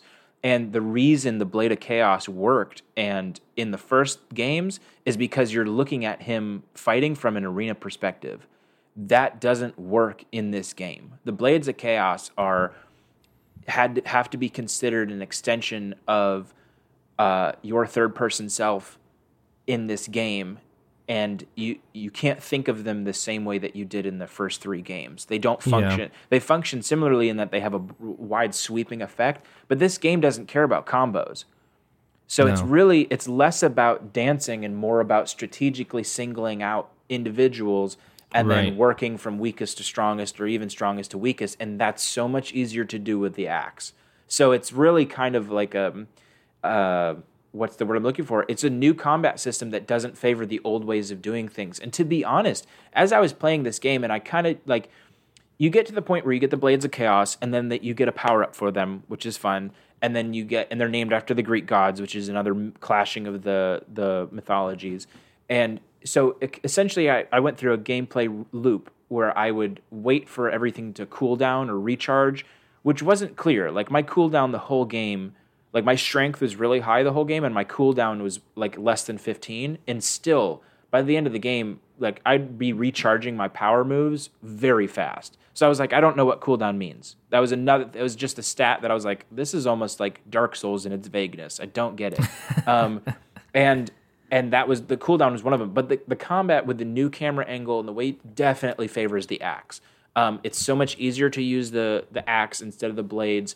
So it certainly is, and I think this is setting up for a really nice story moment in which the Blades of Chaos are perhaps destroyed possibly, or given up or something, in which Kratos actually willingly and lovingly lets them go in favor of the new ways because he's tired of his past, and they're such an emblem of his past, and he only dug them up because he had to. But there's a beautiful moment, and we'll get to story in a second, so I'll actually save this moment for that. But anyway, the combat... There doesn't seem to be, like, why have a separate meter for status effects if the status effects don't seem to have any perceptible effect? Like, I mean, they did on me. They did. But, okay, so like maybe like I'm just get burned. When you catch on fire, you catch on fire. That's a little obvious, yes. But like I don't know. I guess just because it was so dodge heavy for me at least. Well, dodge and block heavy, and it was so easy to block some things that seemed to be like they shouldn't have been able to be blocked. Like anytime you face an ancient that launches things out of its chest, you can block that stuff. And I was like, which I didn't realize, because I was like, oh, that beam is so accurate. Like I keep getting just whacked by it, so I guess I had to stand behind a tree, and then I was like, oh wait, no, I can just hold L1. Yeah, yeah. And so it's like kind of, you know, the combat for sure feels like it just needed more clarity. Like, why have status effects if they don't affect everyone? Like, you can't really status effect a Valkyrie. It doesn't work. Like, it disappears too fast. So the only status effect you're really worried about is stun. So it's like, then it's damage and frost or flame and stun, depending on which weapon you're using. And so for me, I just kept selecting things that were the highest damage. I was just like, well, I just don't rely on status effects. It was another addition to the combat that didn't seem to be, like, I don't know, necessary. Again, it was like I don't know, just kind of, it was just different. It felt useless to me, really. I mean, it was annoying when I got status affected, but it didn't happen very often. It was mostly just I either lost my HP or not. That was it. There's no depth to it. Yes, it really didn't feel like there was any depth to it. Now, the game shines in two specific areas. And it's not really like boss fights. Those are fun because they kind of are a callback to the old God of War way of doing things, which is press a specific button at a specific time at the right moment. And like in the cinematics especially, that was great, you know, or when you got smacked by a character and you had to, like, I don't know, just do things. That was a good way of using the callback, just like smash square here, smash triangle here, whatever else.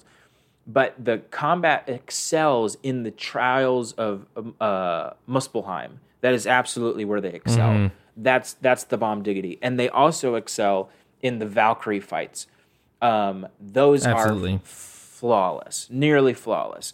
And you have to be quick. You have to be so quick and not as much strategic, but just fast. Reflexes, using Atreus the correct way. That was the pinnacle of their combat. And anything... If you as a game dev are playing the Valkyrie fights and you're noticing that you're not using something, remove it. You don't need it, because the Valkyrie fight is the best way to show you what's essential in the combat. And there are just some things that just like you don't need or you don't use. They're superfluous. So there was certainly a couple things. The vagueness on stats and like when and where to use them and status effects were, I don't know, just tedious to me. But other than that, the combat is visceral and it feels great. And that axe, especially the Executioner's Cleave, is chef's kiss. It's fantastic. Yes. And the axe, too, when you catch it, like, just has this such satisfying thunk. Like, you get that, like, Thor hammer vibe that you always wanted. And you actually, like, every time, too, that you catch it just feels so good. So, like, there's definitely a lot going well with the combat. I made it sound like it's all middling, but especially when you get to Valkyries, like that one-on-one, like it was meant for that sort of setting. Yes, totally. With another master swordsman or whatever it may be. Like, that's what this combat system was built for. It's not as intuitive when you've got all kinds of people you're trying to juggle, but at the same time, there is a way to get good at that. And you can start to see that show off, and those skills get shown off at Muspelheim as well. So, like, it does have those, like, moments of where things get to the point where you're good enough at it that you're able to really get into a flow and understand how to pick things apart. Like, it has that other end of the curve, but it still has those middling things, including just kind of, like, the fact that you're forced to be in a particular direction. Which at the same time, like, yes, your camera is too close. You don't ever have a moment. And I really wish that they had this. Like, I just really wish they had a couple moments where it did just pull back just enough where you could start to swing around. Cause that happens in the old games a lot. Like, you could see at the beginning of God of War, even, like, you start your combat and the game immediately zooms out so that you can see all of Gaia, but you're still down there swinging your sword, you know, like I wanted a couple moments like that. And the way that the camera worked in this game made me think that they would do something like that. Sure. And they didn't. No. But there's a trade-off with it in that, yes, you're going to not have the full field, the battlefield sometimes. And yes, they kind of cheat with an indicator around your waist. But one-on-one battles feel so epic because of its intimacy, really, like, is what comes down to it. Like, you can have the scale of zooming out and seeing Gaia and Poseidon battling in the background while you're trying to slash some skeletons.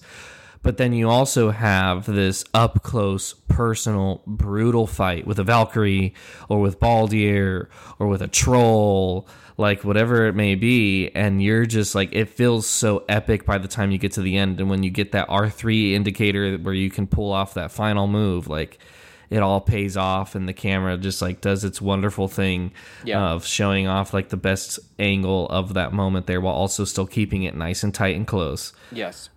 Like it feels like nothing else. Like it really does in that respect. Like the trade-off is the epic intimacy for what used to be just candy scale, like eye candy scale. Yeah. So there's a trade-off, good and bad. Yeah. And in its own right, the combat system is not one to write off, certainly. I look forward to seeing, though, how they adapt it for the next one. Yes, I think they can perfect it, certainly. And one of the ways that they nail combat is in Spartan Rage, for sure.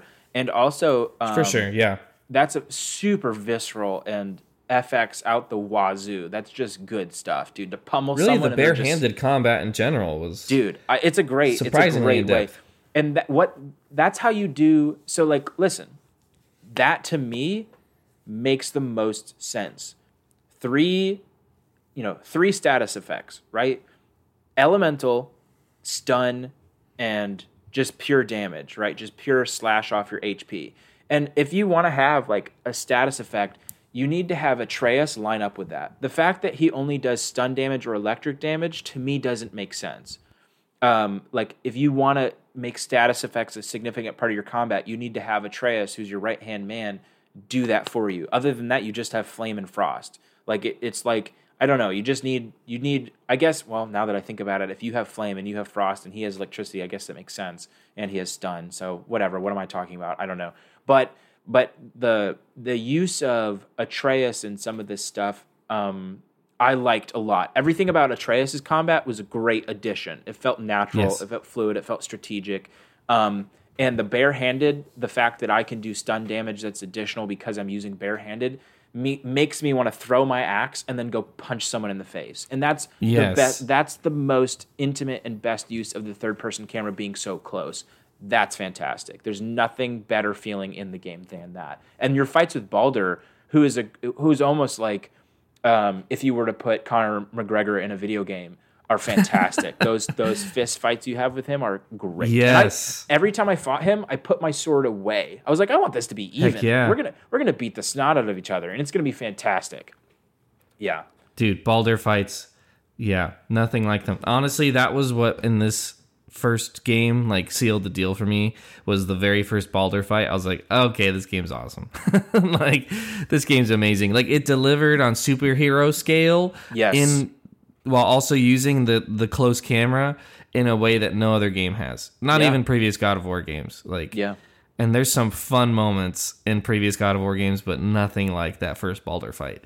And the others as well, but that first one really like set the tone, and you get that just so many good moments where he like he's so disappointed that you can't injure him, and so he says my turn and turns and like gives you a big old whack where before he had just like obviously been holding back, man. And then you're just throwing mountains at each other and causing the earth to break in half, and you're just like these two behemoth monsters like going at it, and it is so freaking good. Like, that was the Superman moment that I wanted in a Superman game, and I got it here in God of War. So the pinnacle of God of War is reached in the first 5-10 minutes of the game, to be honest. I agree. I honestly do. The second Baldur fight is a little disappointing, and that is what it is. You're really only dealing with and Baldur is great because he is lore adjacent, kind of similar to, like, he's the same effect on you that Zagreus does, because you're like, who's Zagreus? So when Baldur shows up, you're like, who's Baldur? And then you get to beat the snot out of him, and that's good stuff all the way around. Because he's not in the Marvel movies. Correct, exactly. Basically. And you just don't know who he is and all this stuff. And fighting the Aesir gods, painting them as the barbarians of the North it was so well done. Like, all around, the way that they portray the landscape and the lore and the background is fantastic. And giants and dwarves and dark and light elves and stuff. Like, the way that they kind of bring that all together, I thought was great. I really enjoyed all of that. I liked the lore. Were you satisfied with the amount of lore that you got? All the shrines, all the background information. Tell me about it, Josh. Did you enjoy that more than you enjoyed the Greek stuff? Because I know I did. Oh, I don't know if I enjoyed it more than the Greek stuff. There's something about my inner child that just loves pummeling Hercules' face into meat that you just can't. I mean, I don't know if I feel the same way about Thor. I just don't. So I don't know. Those older games, though, like, this is a totally different tone and how it's even approaching this pantheon, you know? Like, the older games are very much, like, they're in the early 2000s. It's in that era of just, like, American culture where the conservatives really, through Ronald Reagan in the 80s and 90s, had a huge surge. And going into the 2000s, the liberals were starting to get some headway. And they started to flaunt a little bit, like, against traditional morality. And that was really what God of War was. Like, it was a hyper-violent, hyper-sexual, flagrant. You got this angry, like, basically angsty teen, you could say, in Kratos, who just is, like, inflicting rage upon everything. And so, like, he's from that era. He's over the top. He's just kind of a ridiculous guy. And that means all of the enemies in the game are as well. Like, Zeus is just evil for the sake of being evil. And, like, there's no nuance to what's going on in the story. It's just betrayal left and right and murder. And, of course, he hunts them all down and whatever. And now you have... With this game, 2018, the culture's changed. The Great Awakening has started. People are starting to get to the point, too, as gamers where they're 40, 50. They're older, you know? And so they're looking for something with more maturity, with more nuance, and they get to take that into Norse mythology. So in that respect, the lore really does resonate in a way that the Greek lore did not. And I wish that they almost gave the same treatment to that Greek setting. But it's just, you know, it is what it is. And in that respect, though, yeah, with the Norse mythology, I love that the gateway into all of it is Atreus. He's a child of two opposite worlds, and he only knows the one. And so he's teaching Kratos, like, he at one point asks him, like, hey, I can show you how to write these runes.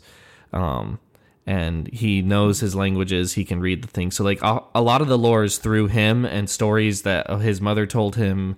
And he's telling that to Kratos as they're on the lake or as they're walking to the next objective.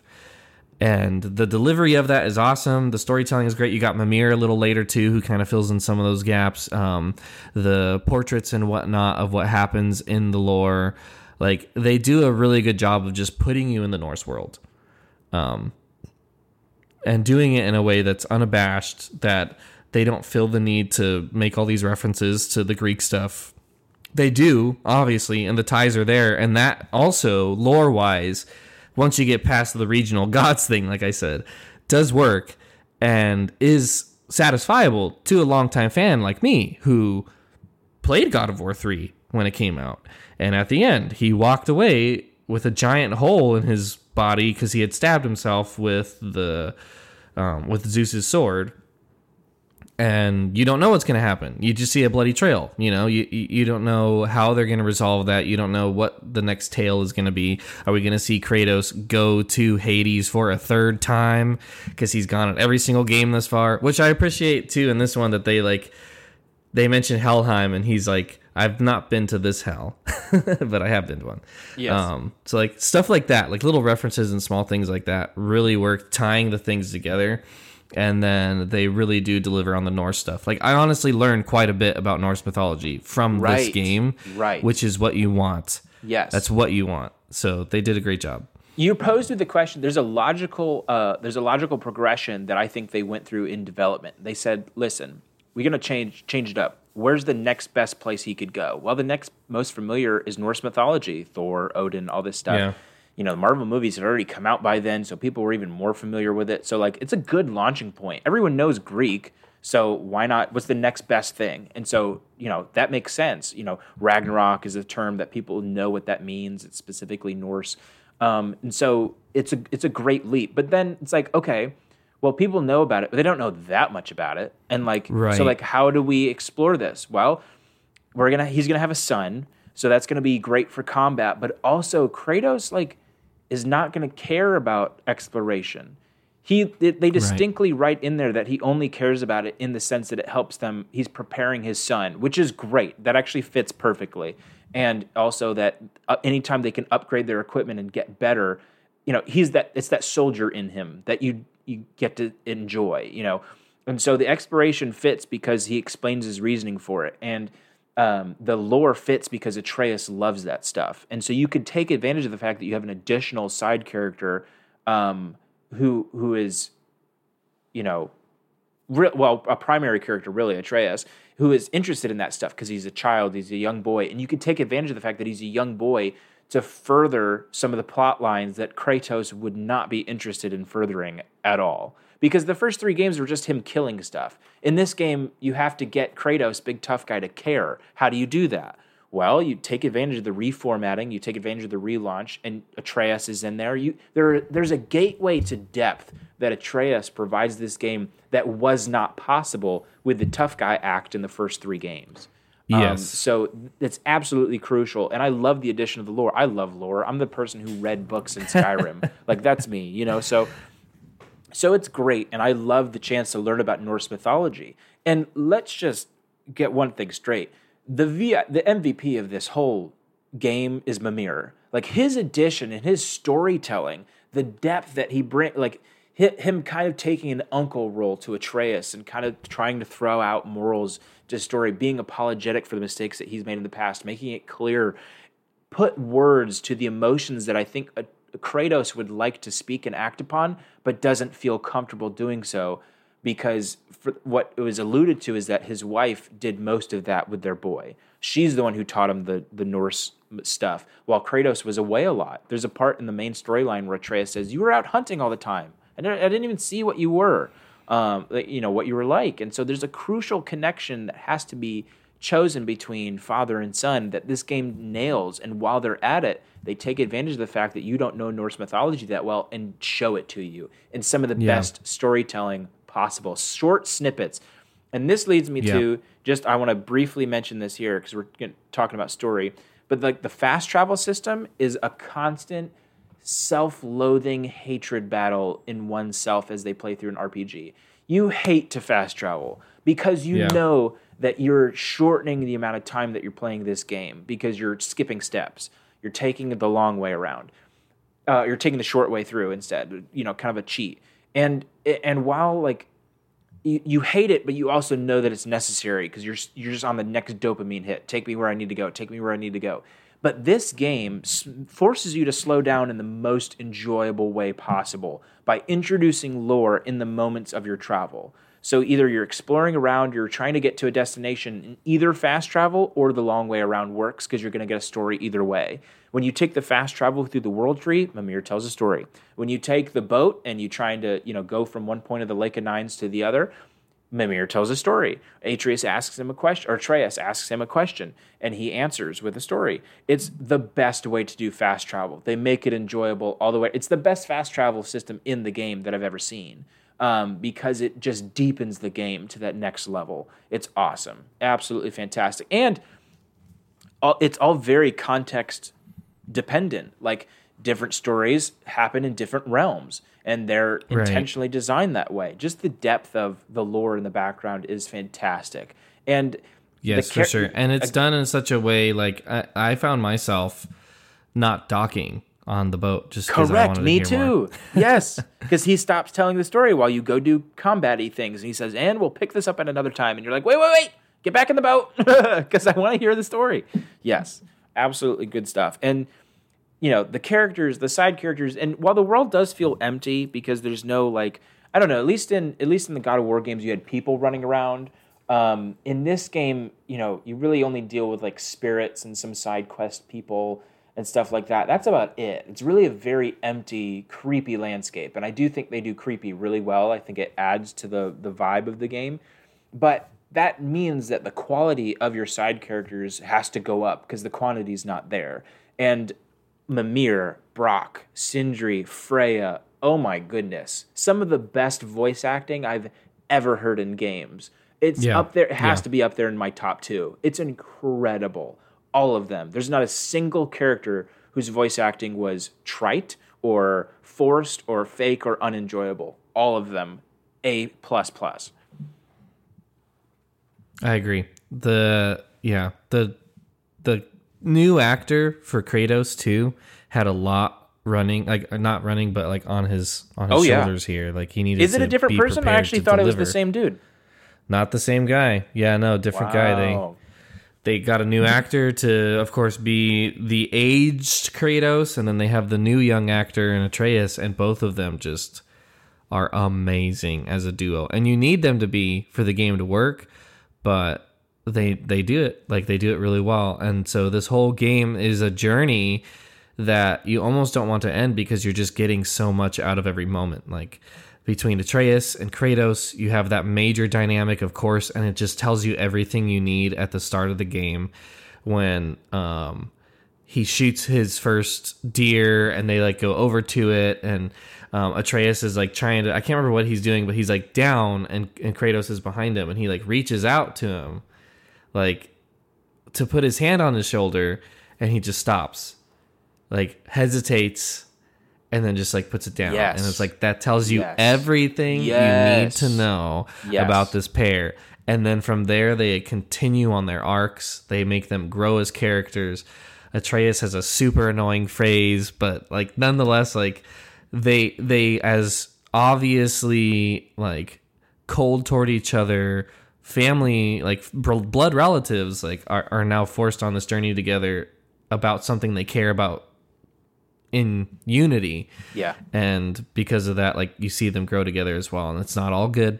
There's ups and downs, but like that core story is delivered by two actors that like had a lot that they could have done wrong and they didn't. And for that reason, like this game transcends gaming in a lot of ways. Oh yeah. And it's in that story that for that focus, that main plot. And then it is expanded upon with the other guys as well. I mean, the little dwarves are so funny, both of them in their own different ways, and you do wonder how in the world they would ever get along, and it does make perfect sense that they're not together. And then you see that, of course, over the course of the game, change, and that relationship change.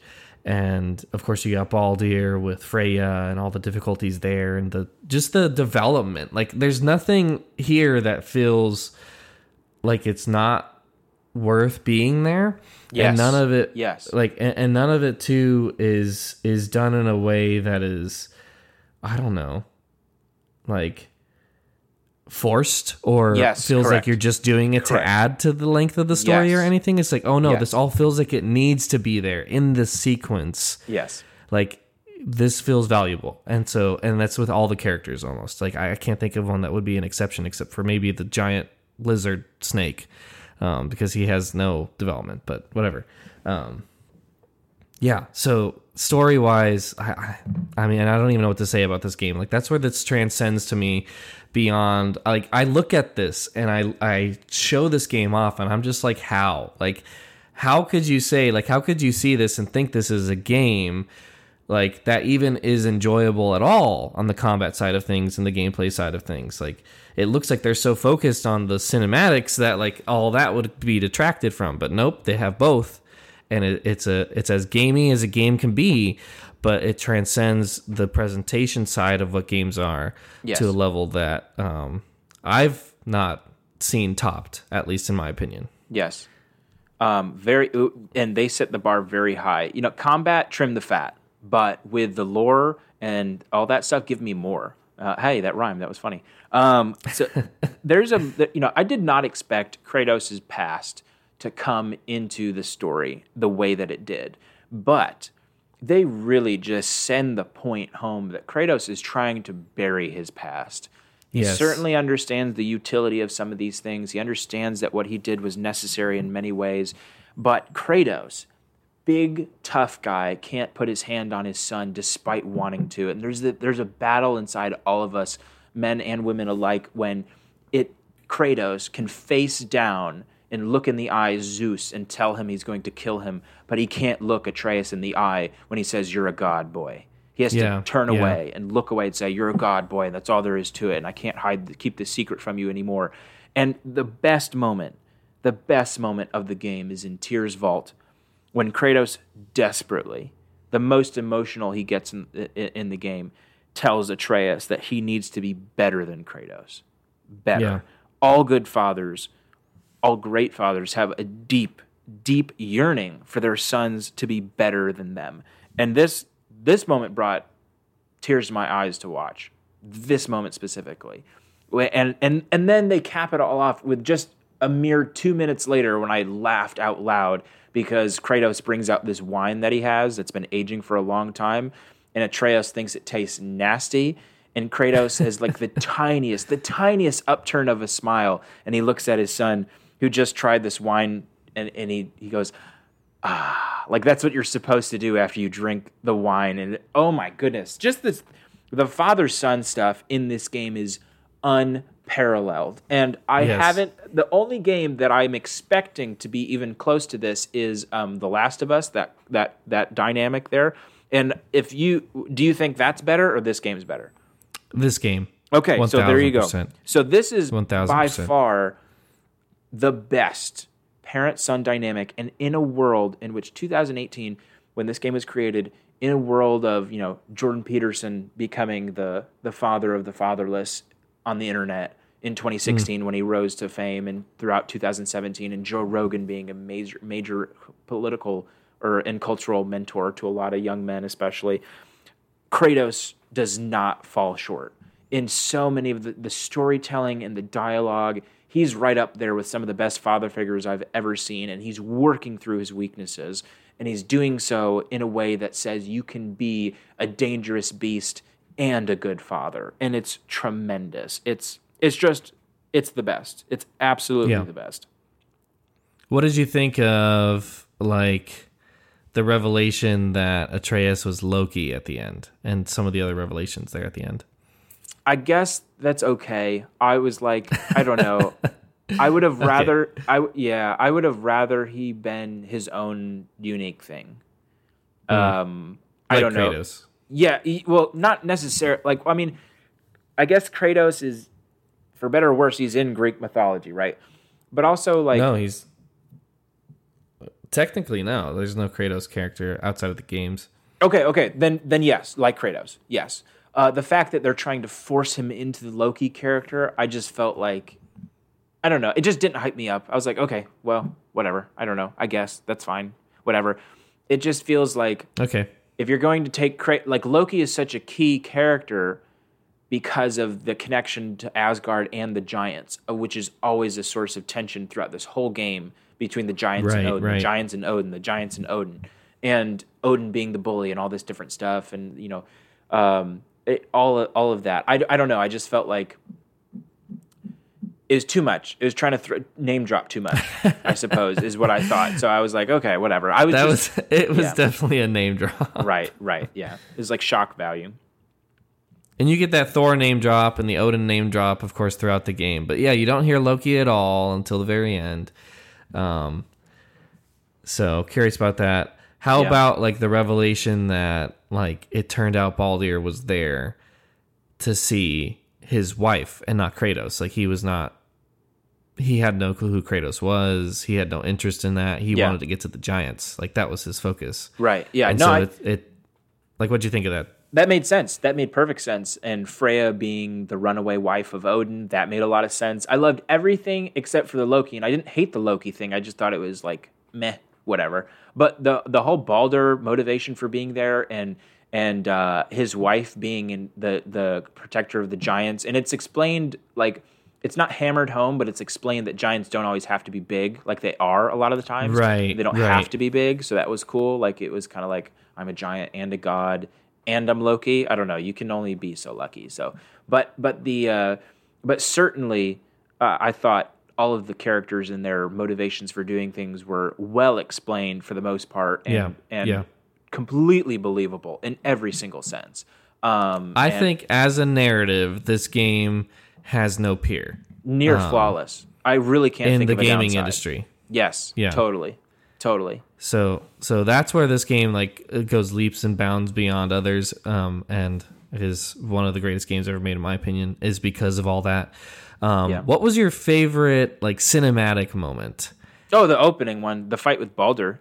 Definitely. Okay, outside of that, we did establish that is definitely, yes, the best. You said it, the game peaks in the first 10 minutes. So, yeah, it really does. But outside of that, any other moments? All of the cinematic moments between Kratos and his son where they're trying to connect, or Kratos specifically is trying to reach out, because Atreus knows that his father is the alpha, so the impetus is on the alpha to reach and to extend the hand, right? Atreus cannot force the emotions out of his father, so he has to wait for them to show up. And so the father-son moments where, you know, Kratos is genuinely concerned that his son will die of illness and this is all going to be for naught. So he's, Freya, open the door, and he's pacing on the elevator. You never see him like that. So those moments are tremendous. But there's specifically the moment in the elevator where he tells his son he's going to be better than him, as well as all of the, like, they flip the temple upside down. That's funny and great. But also when they get to the land of the giants, Kratos takes off his bandages because he has nothing more to hide. That's a beautiful moment as well. All of the scenes between father and son, the animation for Kratos' face specifically were captivating. You just wanted to see every little microcosm of emotion come out of this tough guy's face, and they pulled it out ever so delicately and with such grace and such poise. It's flawless. It really is. Other than the Baldur fight is cinematic. I mean, the snake was cool. Jormungandr, the eater of the world, and his travel through time. Yeah. That was cool. Also Loki's son, which doesn't make sense. Yeah. There's a lot going on. Why? Did you have a specific moment in mind other than that? I mean, I liked the dragon fight. That was pretty cool. Yeah, those are cool. When you go to actually, like, go to the giant and get the chisel piece, mm-hmm. that whole sequence was really fun. Like, yes, obviously you got the giant scale of this statue giant thing, and then they got, like, they're scaling it and trying to get the arm down, and, like, they have a couple moments where they, like, fall and, like, everything's crashing around. Yeah, them. And then it ends, like, the end cap of it with both of Thor's sons coming at you was a really great boss fight, and was also like, oh snap, like, I've heard of Thor, but here's his sons, what's going on here, right? And then, you know, ends obviously brutally, and Freya animating a lot of other crap later.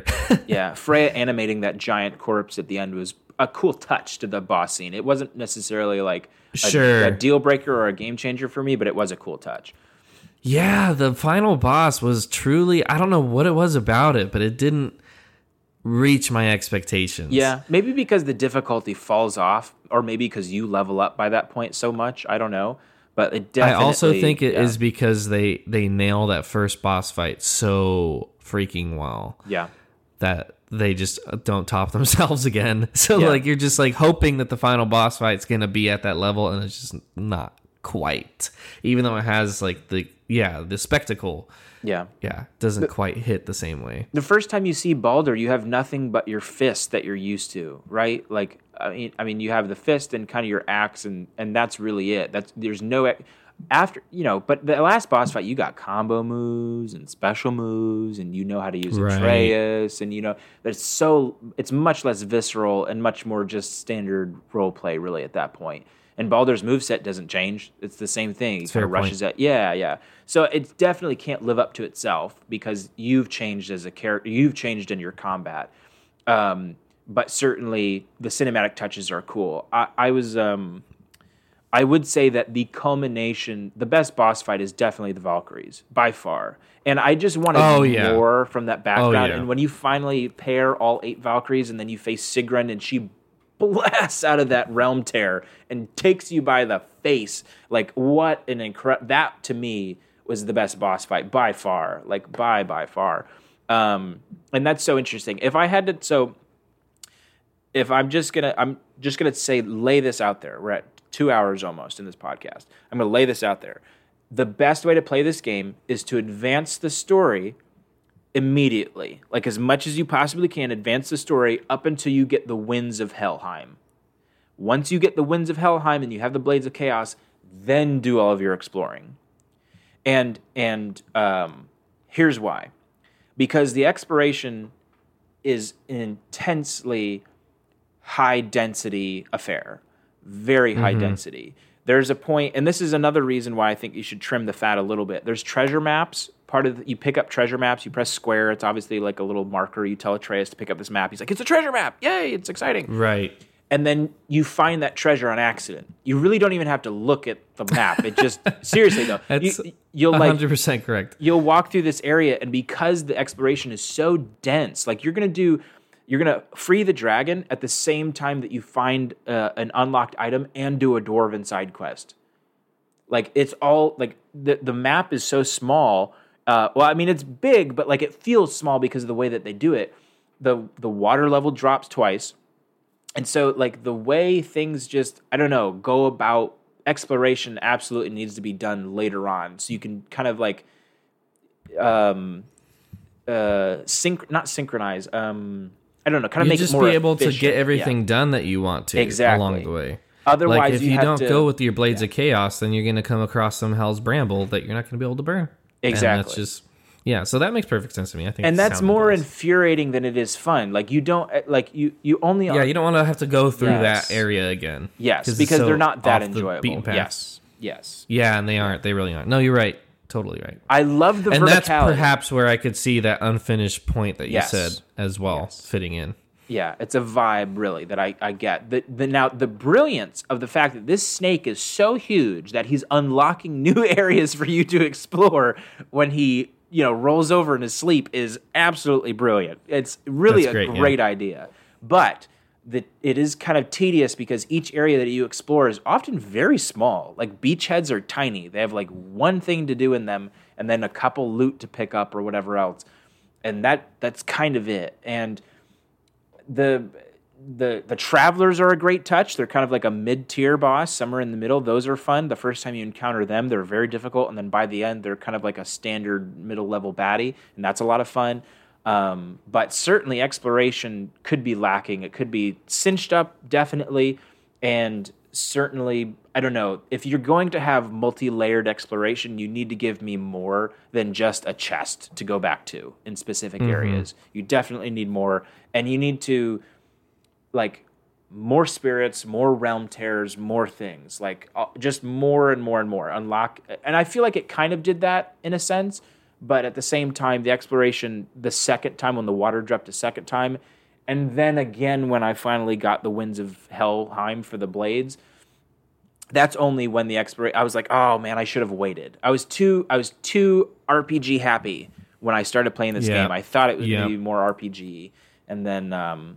Other than that, the area in the house, when you pass through that house and you get to Freya, there's really no going back there other than for Odin's hidden stuff. That's it. Like, it's kind of a useless area after that. So, and while we're on the topic, the music, very underwhelming. Very underwhelming. Other than... Yeah, you got the, like, basic Kratos, and that's like... Play it over and over and over and over. I need bigger moments. The best music moments of this game are when you were viscerally tearing the wings off of the Valkyries in sad, ominous, but also climatic music. And in that moment, when you finally beat this and you're like, oh, relief, but it's also tear-jerking and teeth clenching. Like, those are the best music moments, and it's just not loud enough. I was like, I should turn my music up. But other than that, like, it's just more about the dialogue than the music. So, and that's fine. If that's going to be your priority, that's fine. But I felt like the music in the first three games was much better.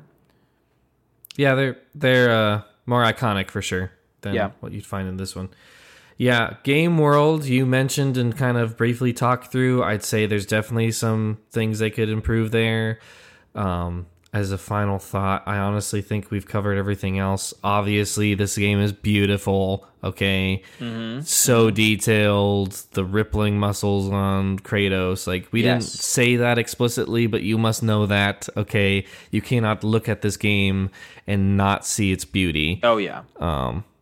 AAA holds up. Whew. I can't wait to see how Ragnarok improves on it. Yeah. And it's, again, with the dialogue... The best part of this game is definitely going to be the father-son stuff by far, and the animation on his face and all that different stuff. But it's also, like, additionally, it's silly where it needs to be silly, and strong and emotional where it needs to be strong and emotional. It never feels forced. Yes. It has some serious tact and wisdom in the relationship. There's a moment in which Atreus asks Mimir about the dwarf brothers, and he says, these dwarf brothers, I mean, they once created an unbreakable chain out of a cat's footstep and bird spit. And Atreus is like, that doesn't even make sense. And he's like, well, listen, you're the one talking to a severed head. So it's like, it's fantastic. The dialogue by far is 5 out of 5, 10 out of 10, A+++, all the way around. I love that Mimir just like becomes your companion. Oh, like, yes. Such a great way. I did not expect that, but yes, it does work really well, and he ends up adding a lot to it. Oh, yeah. Yeah, so any final gripes, or is that your final note? No, those were my final notes. Music's a little underwhelming, and certainly my biggest point is that it just needs to trim up some of the fat, for sure. But okay, the combat, especially the bare-fisted and the way they do that, is visceral and very satisfying. It just needs to be simplified, I think. Like, just return a little bit to your God of War roots with the simplification of your combat a little bit. But, I mean, for the most part, pretty darn flawless. Like I said, the lowest score I'd give this game is an 8 out of 10. Jared Benson, God of War, 8 out of 10. lowest, like, you're killing me. I'm going to make that a timestamp. The lowest score it would be. Totally take me out of context. Sorry.